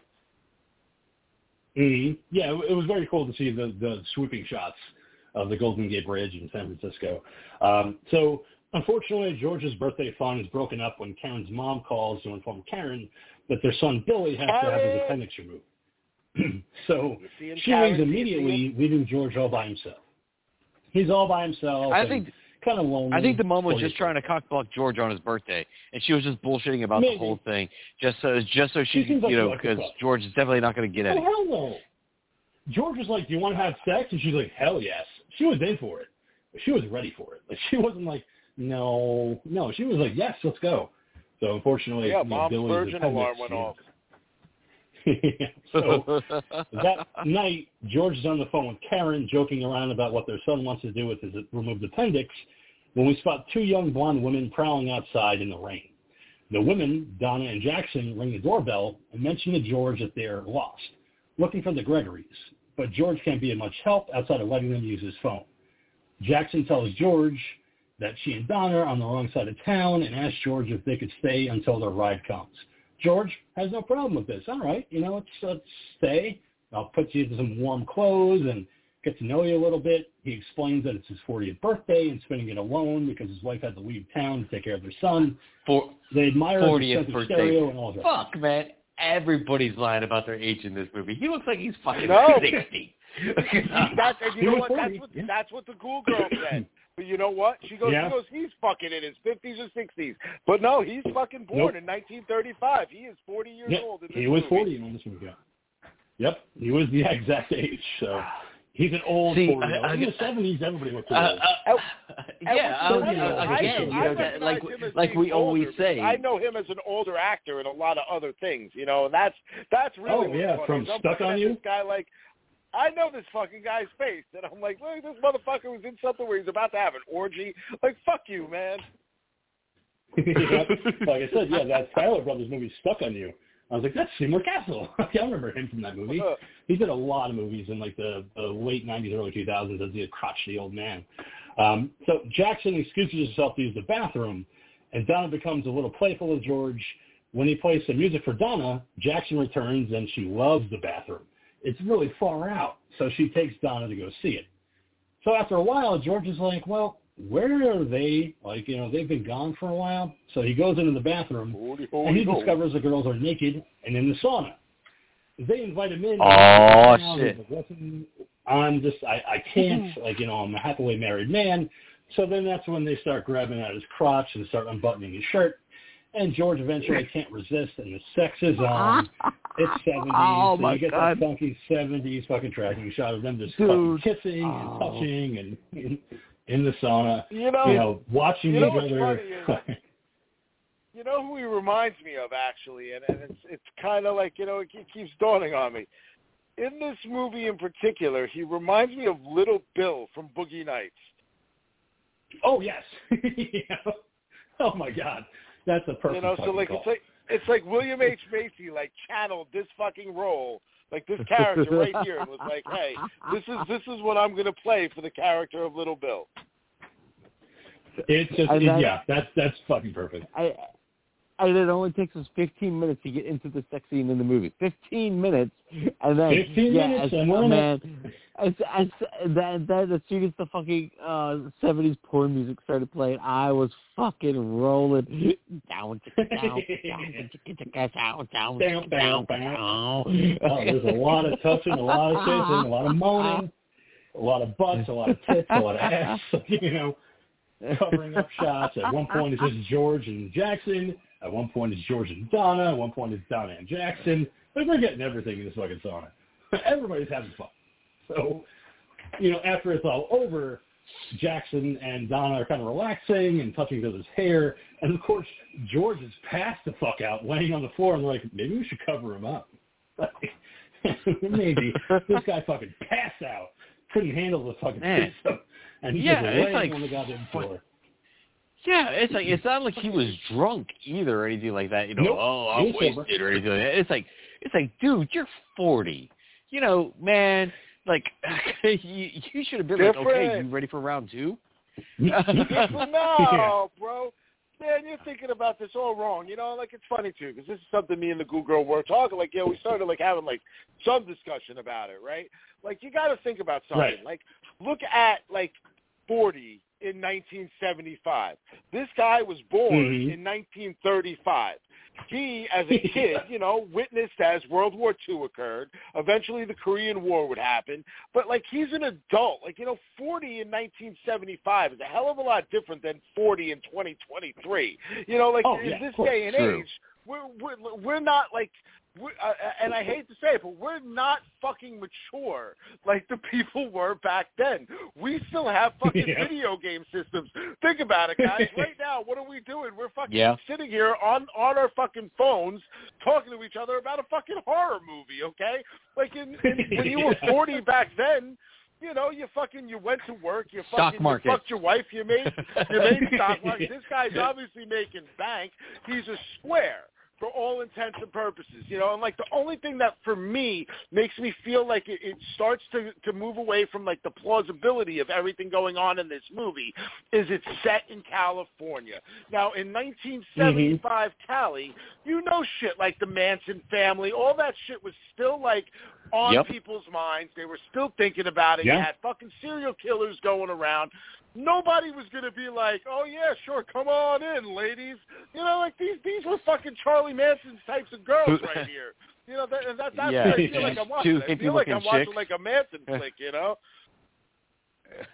exactly. Mm-hmm. So the next morning, Donna and Jackson are in the kitchen making breakfast. George figured they would be gone by now, long gone. But now the girls tell them that he was so nice to them that they decided to stay and make him breakfast. Donna follows George to the bedroom where she wants to know why he's being so cold to her. George tells her that the previous night just happened and he needs to get dressed. They need to go. She decides that she's going to strip in front of him and saying she needs a shower so she could be fresh so they can make love again. And George is like, ah, I don't know. Like I came already. Like it's over. I'm kind of over you guys. I came la- So again. Seven, again, 1970s 40. I came last night. I'm good. I don't need to come again Yeah. today. I'm good for another month. yeah, I'm good. So while the girls feast on breakfast and George decides on a cigarette instead of food, he offers to give them a ride, but they let him know that they're on the road. They don't have a home. He tells them, hey, wait, I seem to remember you girls are going to a party last night. Jackson tells him that that was just an expression, man. He offers to drive them anywhere they want to go, but the girls just laugh at them. Uh, so they become really fucking messy eaters, and George tells Jackson she has the manners of an alley cat, and she's like, hey, fuck you, man. And she's like, I'm just kidding, George. I didn't mean it. I was just fucking hanging out. So George demands that Donna go get dressed so the two girls can get out of the house and live their lives f- forever away from him. We then cut to Jackson making a huge mess of the living room, softly touching herself on her thigh with a half-peeled banana while caressing her breasts, as George walks in and demands to know what's going on. Hearing commotion, George enters his bedroom and sees Donna is wearing one of his wife's negligees, which he tells her to take off. He also wants to know what the hell is going on, but Donna isn't telling him anything. Jackson enters the room and tells him, boy, you sure weren't acting like this last night, were you, George? You seemed really into what we were doing last night. And by the way, where'd jail be? What are you guys talking about? Oh, by the way, uh, Donna over there is 15 and I'm 17. Statutory rape, George. Bullshit. I caught shenanigans. it's the 70s. It's like the 80s slashers where they're fucking 30 and they're playing 18 year olds. So, you know, he kind of bets on that. But he attempts Well, to I mean, the cops. you know, Colleen Camp is only like 22, so it's Yep. you know, I don't know. You know, I, I we've been watching this show on fucking Hulu. Uh, I guess it's off the ID channel called Undercover Underage. You know, and like the whole first season, you have this this this woman named Rue, um, who's 38, and like her and a group of people basically are trying to find people that are online predators, and and she disguises herself as like multiple 15 year old characters within the context of the show. And as she'll like you know as these people reach out to like you know the the, the instagram accounts or whatever of these 15 year old characters. You know we watch is like she'll put on like the wig and the makeup and then she'll like get on the phone or like video chat with these people and it's just like watching this 38 year old woman try to portray a 15 year old girl. Sometimes it's just so absurdly silly that it's just like man like i understand that there's really nothing funny about the show other than her just fucking being like that because it's just really again it's just disgusting otherwise. And we just started season two and i guess other then- people then felt the same like- because they brought in other girls Because it's like, fuck, man. It's like catch her, and then it's like, you know, oh, we got you. And she rips off her wig, and she's like the fucking queen or something, because she's like fucking 70 years and i would have gotten away with it Oh! too if it wasn't for you pesky kids and your dog Mhm. So during this exchange, the doorbell rings and it's Mrs. Grossman, his maid. George is supposed to call her, but he sort of forgot as the girls laugh and go running through the house. With the maid gone, luckily, George returns to his house where Jackson tells him about another guy that did the same thing to and how it ruined his life. She even knees him in the balls for the effect as Donna laughs and plays wildly on the piano. Just that real quick fucking knee to the fucking balls. Oh, yeah, I'm having fun, Georgie. So George picks up the phone to call the police, but Jackson tells him that George wins and that they'll leave if George gives them a ride. He agrees, and off they go to San Francisco. George being messed Woo! up the entire time by the girls who are fucking flicking fucking gum at him, making fun of him, touching him, and he's like, God damn, get the fuck out of my car. I'm like, "Oh, I got so long to go. He's like, I'll pull this car right over. That's what we want, George. so eventually the girls get dropped off at a bus station and George makes his way back home. Things seem to return to normal as George speaks to his wife and son on the phone. She should be home to make it in time for dinner tomorrow night. We cut to George returning home after work, and as he walks inside, he notices someone run up the stairs. As he searches the house, he's ambushed by Jackson and sprayed in the face by Mace, which knocks him out. Georgie got knocked out by the red Mace. How, In but face. how how did Mace knock him out? I'm confused by this. I know. It's so fucking. It's like like he he got just knocked falls asleep is at anything. It's like It's gets laid, falls asleep. Gets Mace, Mace, man. falls asleep. It's like he's a fucking That- possum. yeah. It's that bear fucking mace. So they immediately start tying him It's like, up. Miss, it's like Mr. George- Bean from Rat Race. Oh God. Such a good call.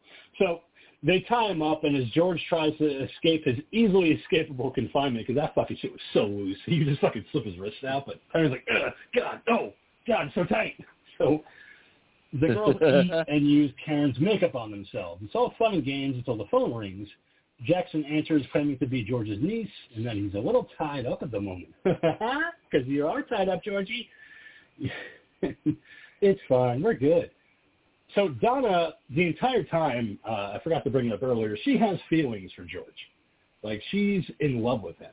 Like she feels like he could love her, she could love him, and Jackson's like, fuck him, man. Like, no. Like, no, he, this isn't what this is about. Like, you know, you can't fall in love with him. But Donna just has his feelings. So George begs her to be untied. And with some unresolved uh, daddy issues, it turns a little sexual until Donna begins slapping wildly and screaming at him. Now, Daddy, you want to play with me? Daddy? Bam! Bam! Bam! Across the face. oh, my God. Jumping on top of the bed, flashing her ass, flashing her tits to him. He's like, I don't like this anymore. No, come on, Daddy, you want to play anymore? So he eventually tries to get to the phone, but Jackson stops him fairly quickly. The girls manage to drag George downstairs, but he fights back against them until George, uh, Jackson grabs a vase and knocks him out. Uh, George is going to be knocked out a lot in this movie. this is, this is. Again, it's like, oh man, the San Fran- George, the San Francisco possum. because they manage to get him down the stairs, but he starts to fight back, and it's like you have a lot of aces. Smash! And he, he's fucking out arrogant. So we cut to a knocked out George lying on the floor, and the girls are dumping Again? food and flour and tomatoes all over him. I just love this shot of him lying on the floor, knocked out, and they're dumping fucking flour and milk and tomatoes on him as he's just laying there, and the camera gets covered in the fucking tomatoes and, and milk. They're just fucking with him the entire time. Um, Oh yeah, that, the actor that was doing the actor that was doing the scene was so pissed because like uh, I I Yep. read that this sh- this shot Seymour they did it for like hours. It was hours Mhm. that they were doing this to him, Yeah. and like he was. Yep. This was like just one of the many things that was like just pissing him off so bad. And you could tell he's pissed. You could tell in the shot when they're dropping the flour on top of him, he fucking looks so mad. Like he's obviously not unconscious. He's fucking very much awake and not loving his life right now. This sucks. I mean, it's another reason why Seymour Cassel was like, I fucking hate being here. Can I just go home? Um, and then we see Donna keeps saying, I love you, Daddy, as she's cleaned him up and given him new clothes. She's like, see, Daddy, I cleaned you up. I give you new clothes. I love you, Daddy. And of course, she's like, I, I don't care anymore. You, want, you want to kill me? Just go. like, so we discover uh-huh. that Jackson has now put on this kind of like sexy suit kind of thing, like a tuxedo kind of piece with a top hat, and you know she has the garters on, and she's acting as a judge now. So she has her shoe off and gives it as a gavel as George comes to. The doorbell rings, and Donna's like, "Oh shit! I ordered groceries, and that's the fucking delivery guy." And Jackson's like, "What the fuck? What are you ordering groceries for?" I don't know. I thought we might get hungry later. but because Well, we threw now them all on George. so George calls for help, but Jackson muffles him real quick, and she's like, "You're not going to fucking call for help. Let's get the delivery guy in through the rear entrance." And that's when the delivery man makes his way through. He puts the groceries down. They pay him, but George manages to remove his muffle and call for help. The delivery man's like, "Mr. Manning, you okay?" I'm like, well, now we have to fucking deal with this problem. So they grab him quickly. Jackson bludgeons the delivery man with a poker, and then they proceed to open up the fish tank in the middle of the living room and let's put the fucking body in the fish tank. Yes, let's do it. Ah. No, God, it's Yeah. murder. Please stop it. No. no, don't do it. You can't murder him. It's just like, dude, shut the fuck up. But I love the fact that this huge fucking fish tank fit the entire body in it. Just with the fucking feet sticking out. They managed to put this guy's body in this huge fucking fish tank. And then you just see the fucking face, clearly a fucking, you know, plastic head. Just boo, boo, boo. you fucking killed him. Oh my God. yeah. We're not above murder, George. Shut the fuck up. So Jackson then resumes her mock trial of George for statutory rape and sexual acts towards minors. Donna acts as a witness where she makes up a story about how George came on to her and made her have sex with him. He made you suck your fucking tits, right? He sucked your fucking tits. She's like, yep, that's what he did. He sucked my tits. Ooh, that's not good, George. you shouldn't have fucking sucked her tits. Tell, tell me more. Mm-hmm. this is what I came. Whoops. would, you, would, would, would you like to know more? what do you got? What do you take to be a And I do love- citizen, motherfucker? And of course, during the scene, uh, uh, Jackson has like a weird kind of makeup on her face where she, you know, cu- like curls up her eyebrows, and of course, you know, Colleen Camp as, as Donna, very sensible makeup because the entire time, like, you know, again, Colleen Camp is beautiful. She's just, I was like, I don't even care, man. I love crazy girls. I mean, I, would, she can do I whatever she wouldn't go wants. sensible. She doesn't go clown level that that the other actress does, but she does smear an awful amount of like uh, pink blush and whatnot on her Oh, yeah. face. So she she she does she does show oftentimes that she is just as broken as the other person. It's just not the same. She doesn't have the same way of showing her her brokenness. Um, she does at a certain point, and we'll get to it in just a little bit when the time's running up for George, where um, Donna shows up and her fucking face is covered in fucking just weird makeup. Like it's just it, it's red lines and points, and she's like, "You only got a couple hours left." Um, you know, but here's the thing I wanted to posit to you guys uh, before we reach the finale: Are Donna and Jackson? Well, Jackson's actual name is Agatha. I forgot to bring that up uh, earlier when she says her name is Agatha, but she goes by Jackson are these a lesbian couple? Like, is is this, you know, just psycho lesbians, or are they just straight and enjoying their life on the road, just seducing men? Because I took it as they're they're a lesbian couple, and they just know that they can use their bodies against straight guys like George. What do you think, Monkey? Um, excuse me. Um, yeah, I think there's definitely you know a cou- a lesbian couple in a way where they're ex- willing to just because again you know we're talking like you know I was definitely getting Manson vibes too, and I was feeling like they're Mhm. just willing to do whoever's in the room. You know, it wasn't I wasn't thinking so much necessarily lesbian couple, just hey, they were feeling at the moment, so you know they were like, hey, you you want to go run upstairs real quick, so you know since we got no one else to play with right now. That's how I took it. Was just you know, hey, that's what was in the moment. L- Let's go ahead and fool around for a little bit. I I really wasn't taking them as like a lesbian kind of couple per se. hmm Right. What do you think? Will? And I kind of I kind of go where the monkey goes with that as well. I don't I can see where this could be drawn in that way, and somebody could look at that and say that easily. Um, and there, there there really is no no argument for as to it not being the case. But like you know, for me, how I saw it is these are two very broken people who find safety and comfort in each other. And unfortunately, because of the experiences that they had earlier in their life, they identify their sexuality as being the thing that they use in order to get what they want, and that includes even affection from each other at times.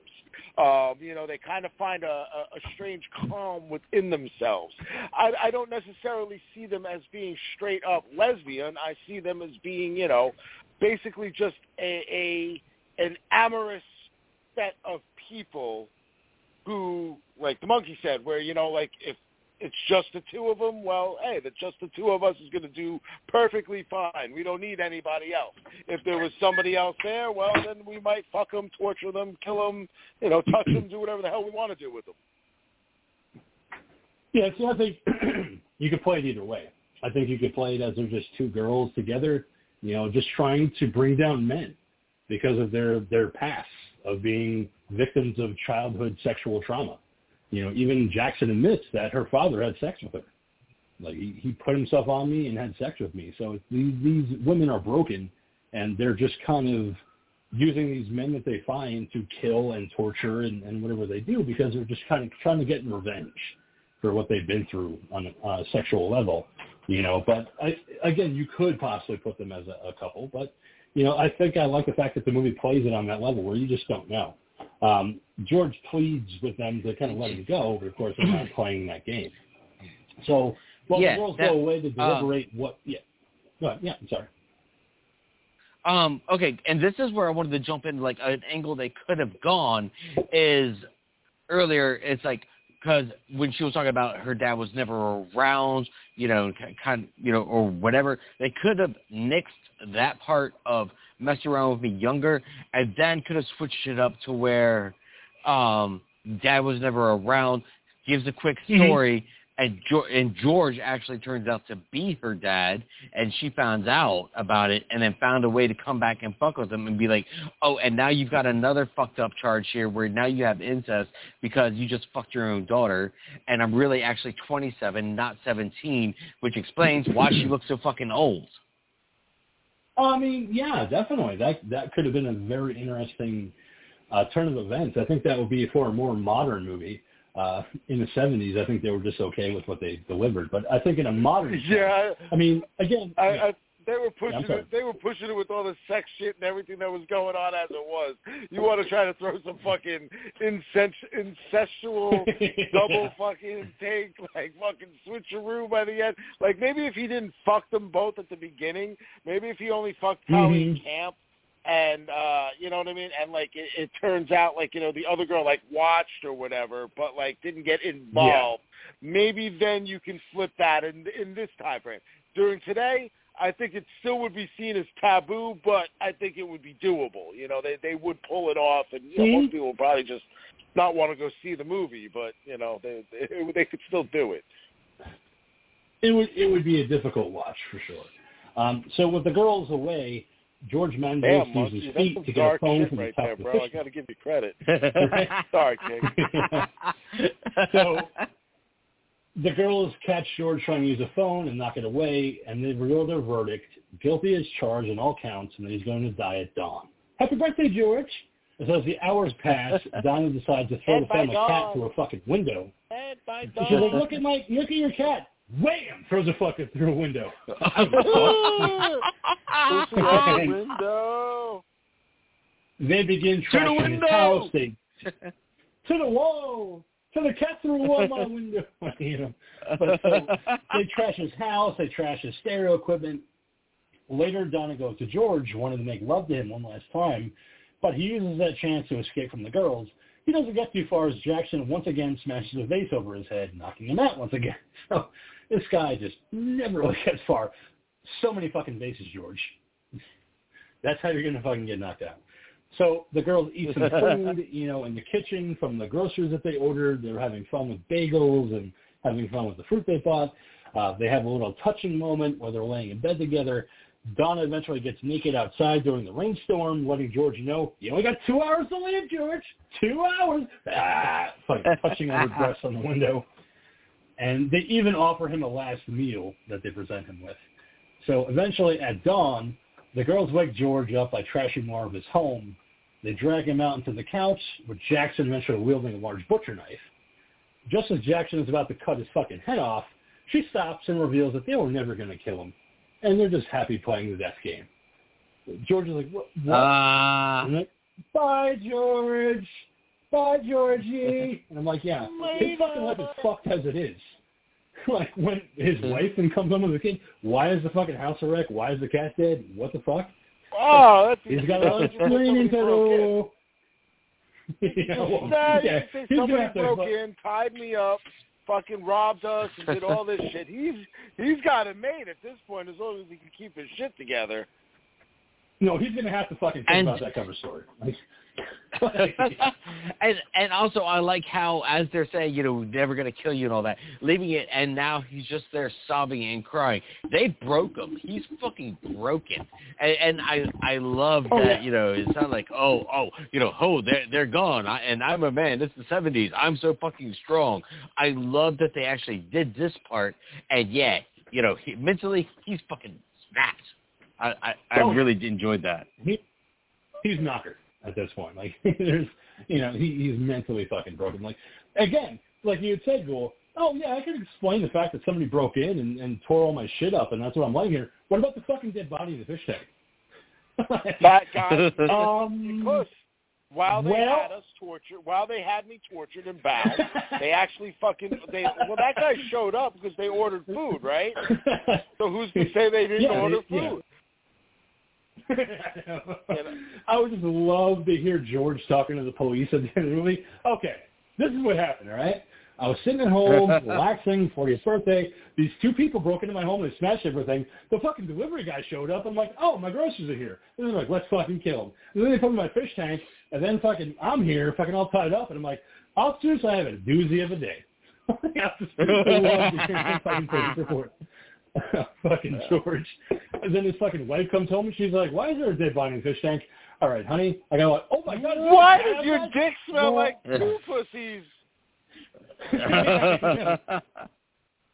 Why does the sauna smell like threesome sex? I I don't know. I I don't know. Like it's just. Well, oh man, I have a lot of explaining to do now. Yeah, I think you do. Like, It just, yeah, just would love to see that fucking scene. Tampon in the bathtub.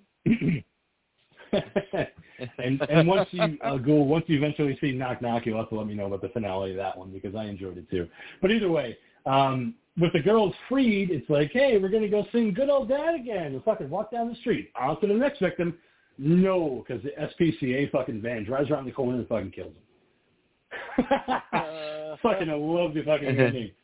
And just the freeze frame on their fucking their faces as they get hit by the fucking SPCA truck. That's for the cat, bitch. What? but, but yeah, it's like no, this shouldn't have happened. They should have. They should have No. like again, I you know, agree. gotten away with it. You know, walked away. You know, er- they don't get caught. You know, but again, you know, we got to let people walk out of here with a happy, fuzzy feeling after they leave this movie. You know, the ten people that went to actually see it in theaters. You know, and no, we got to sit there and, and we can't have the killers get get get away with murder. So yeah, let's do this. Yeah, see the thing, I, I agree with you, Monkey. Like I, I enjoy them walking out of the house, they're singing, they're happy, on to the next death game, and then the SPCA truck comes around and fucking hits them both, and we have that freeze frame. Again, I love '70s movies because they used to always have the freeze frame. you know, I used to love the freeze frames, but at the same time, it's like kind of like, well, the man wins because these two women are dead. they got hit by a fucking truck. They're not innocent. They're fucking killers. He's They are fucking killers and they're broke. fucking schemers. Yeah. he's still broken. So I mean, you know, I, I don't know if we can necessarily say the the man wins. He's alive, but that's by their own doing. Um. Yes, yeah, I agree. Yeah, you know the ending. Uh, the ending sat funny with me. You know, it's like one of those two where I kind of felt like it was going to happen. Like they were taking so Yeah. much time of the two of them, like wandering down the street and like you know on the sidewalk, being playful as they're walking by the neighbors' houses and shit. And I'm like, you know, Mhm. I- like seriously, like in my head, I'm like, is there no karma in this world? Is this not going to come around? Right. Like, like are they not? And then like I literally in my head said, like, are they not going to cross the street and like get hit by a car? And sure as shit, they fucking walk into the street and the fucking van comes whipping around the fucking corner, and I'm like, oh shit, look at that. yeah. You know, and I just again, like it- you know, the whole movie I enjoyed, but I just think it's a great concept of a movie. Like whether you're single or whether you're married and have kids, like you know that concept of you know two girls show up at your door out of the rain and they're like, "Can we just use your phone?" Like, like what do you do? you know, it's You know, No. fuck if you do, fuck if you don't. No, You no, can just say I- I'll go away, you right or, now. you know. No, you fuck them, King. That's what you do. You fuck them. I mean, I But- could because I'm single. I have nothing to lose. But you guys, yeah, a little But troubling. here's the thing. No, here's the thing. You don't let them live. And that's Oh, that. And you don't have to worry about any of the rest of it. well, I mean, that's Simple. true. I mean, you could just kill them afterwards, but then you have to dispose of bodies, and it's the whole thing. And you're like, ah, Yeah, nah, they're tiny. They're tiny. He has a big house. You, fu- you fucking burn them. They're done. man. What are you talking about, man? Jackson was so damn small you could have fit her down a garbage disposal. Dawn, on, on the other hand, you know, you probably, he had have to figure something out. But yeah, see, Yeah, that's the problem. Is that Donna is the type of girl that I look for. So that's the problem. I like the crazy ones. yeah, no, you you could stay, Jackson. You could you could go. Like I'm I'm good. You know, your weird no eyebrows thing is kind of troubling, but you know, hey, Donna, if you want to stay, sure. we got fun. Well, it's no fun if my friend can't stay? Well, then you can go too. the end. Hey, man, don't, don't you don't you go making fun of mm. people without eyebrows, man. That's that's a rough life. No, that's a choice. No, Sandra Lockman. No, a choice. it's not. Not- Some people are just born without them, man. They have to use makeup. No, she like had that. eyebrows, but she could accentuate them. There, there, people get fucking eyebrow tattoos nowadays. like you know, Nowadays, Yeah, they're like, it's I don't have eyebrows. 1975, bro. well, that's why they had makeup. You know, obviously she drew them The on. monkey's for got no eyebrows. Okay, I'm just trying to protect his feelings here. Okay, come on, man. Well, I know. I know. He, yeah. Well, he doesn't have hair. Doesn't have eyebrows. He can grow a man. Oh no, if that's because I to. keep, that's because I keep my shit tight, man. I'm not gonna go around b- big ass fucking Staten Island eyebrows. What are you talking about? No. Because those are fucking Groucho Marx if he grew those things out. He'd show my house and be Uh-huh. like, hey, Staten I- Island eyebrows. Who's saying Staten Island eyebrows? Huh? Staten Island eyebrows.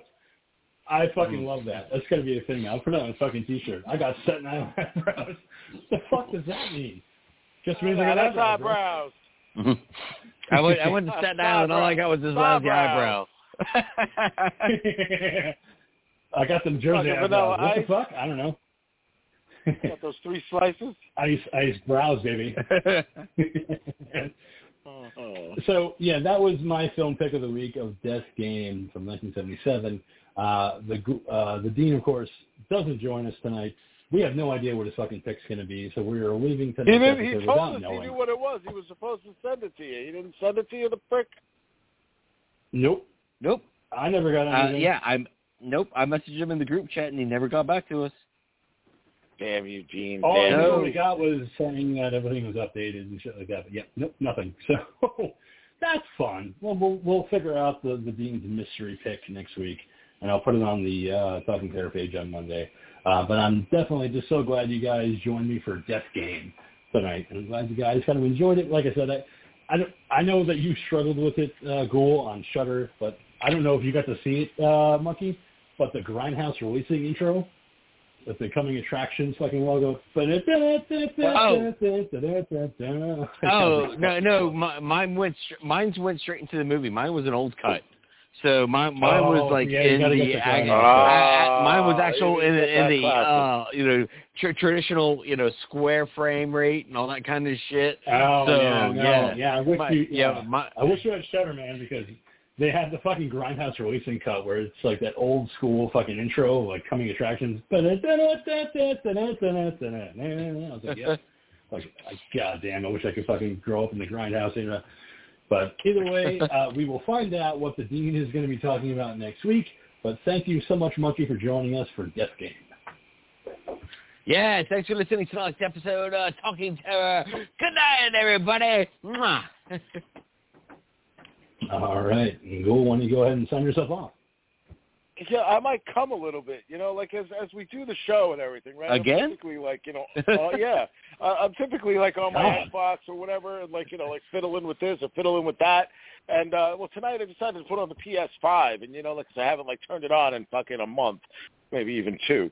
Uh and, and apparently, I guess there's like an upcoming game called WrestleQuest coming out, And uh, the, the description is this: the ultimate pro wrestling adventure.